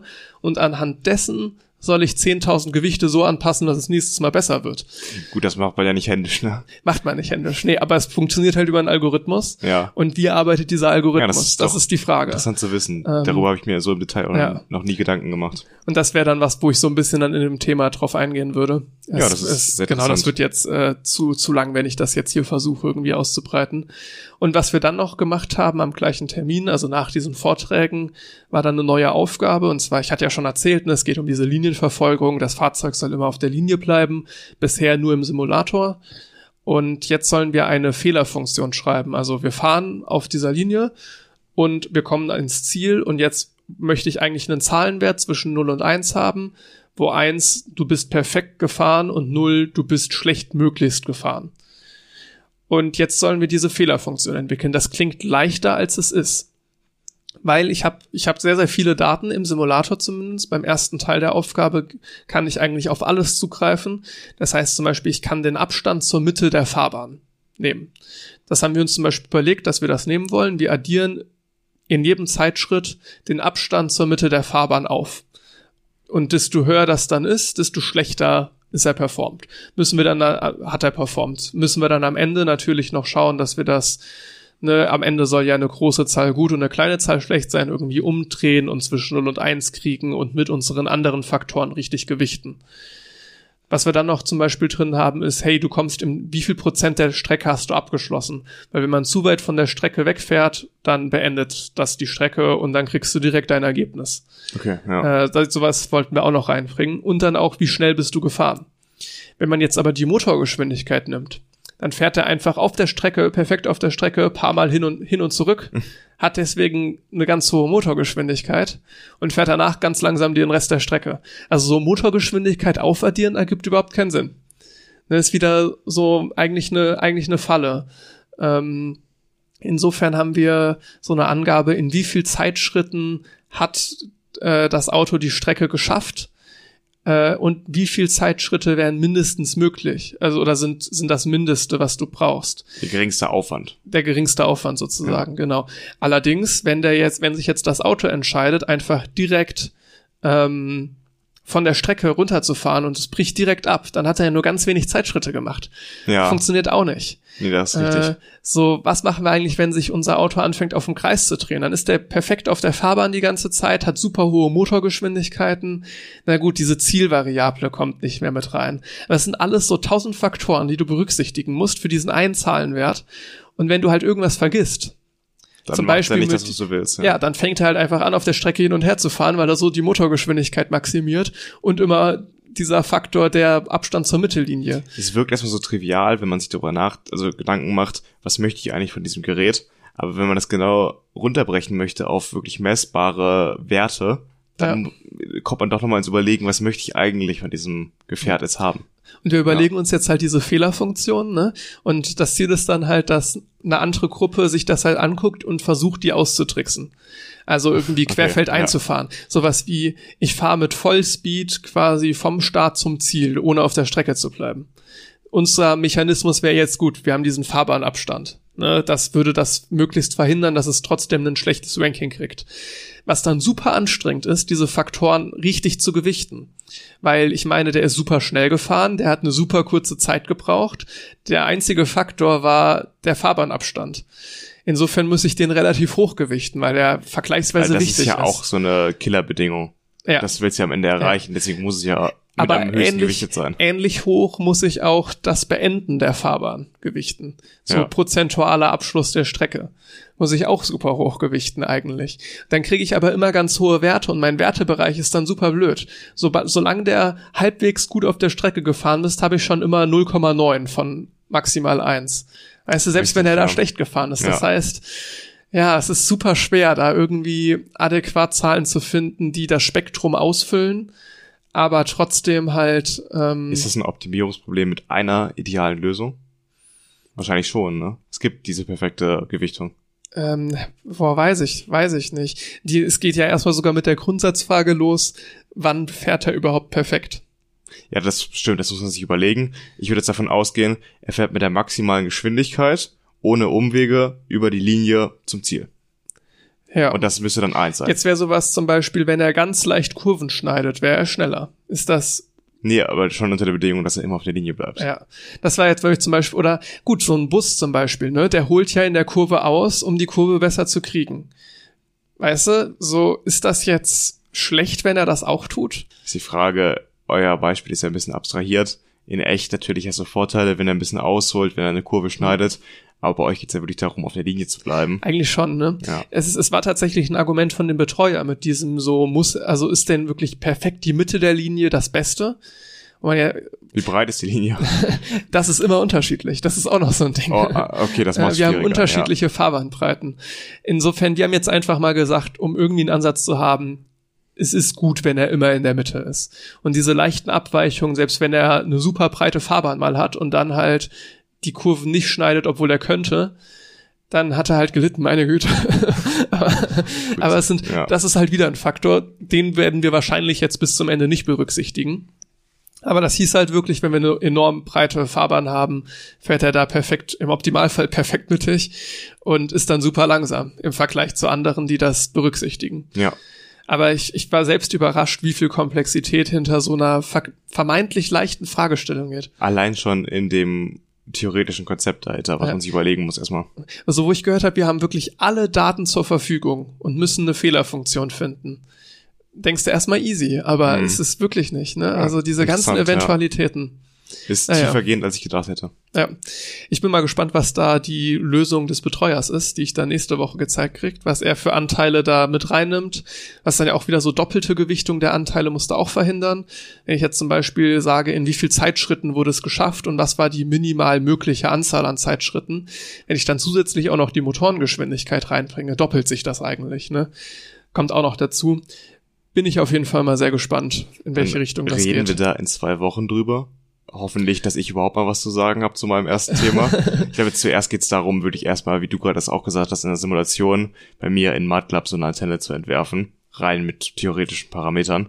Äh, vielleicht kann ich dazu dann mehr sagen. Und du kannst dann dazu sagen, wie das ideal gelöst wird, dieses Problem. Ich, ich glaube auch, dass sich unsere Studiumsteile dieses Semester sehr auf das Institutsprojekt das fokussieren bietet sich auch werden. an. Und wenn ich jetzt groß über ET reden sollte, dann wüsste ich ja. nicht, worüber ich reden soll, weil ich keine also Ahnung habe. Vieles halt wieder so alles innermathematisch, theoretisch, ohne wirklichen Anwendungsbezug. Es entfernt sich immer weiter von Leuten, die das damit keine Berührungspunkte haben. Im ersten Semester ging das noch gut. Man ne? muss immer mehr Hintergrund erklären, um um überhaupt irgendwie zu erklären, was man macht. Aber ich muss auch sagen, dass ich jetzt so unsere beiden Institutsprojekte sehr, sehr spannend finde und man auch sehr gut darüber reden kann, dass auch ja, einen Mehrwert bietet. Auf jeden Fall. Dann kommen wir Richtung Ende dieser Folge, zum Ende dieser Folge. Wie immer, wir freuen uns, wenn ihr uns bewertet auf Apple Podcasts oder auch auf Spotify. Da findet ihr die Links zu in den Show Notes und auch alle weiterführenden Infos in den Show Notes. Je nachdem haben wir da immer mal ein paar Sachen. Wenn wir irgendwelche Studien erwähnen, findet man da die Paper. Jetzt diese Folge dürfte es wahrscheinlich wieder eher weniger sein. Ansonsten freuen wir uns darauf, wenn ihr nächste Woche wieder reinhört. Äh, in zwei Wochen. Genau, so, in zwei genau. Wochen. Richtig. Äh, krass, Folge 30 schon, ne? Folge 30. Ja, wieder mal eine runde Zahl. Dann ähm, bis in zwei Wochen. Ciao. Ciao. Das war 2 mit Potenzial. Jeden zweiten Freitag erscheint eine neue Folge überall, wo es Podcasts gibt. Anmerkungen, Feedback oder Themenvorschläge kannst du uns gerne per E-Mail zukommen lassen. Oder du schaust mal bei Twitter und Instagram rein. Alle Infos in den Show Notes.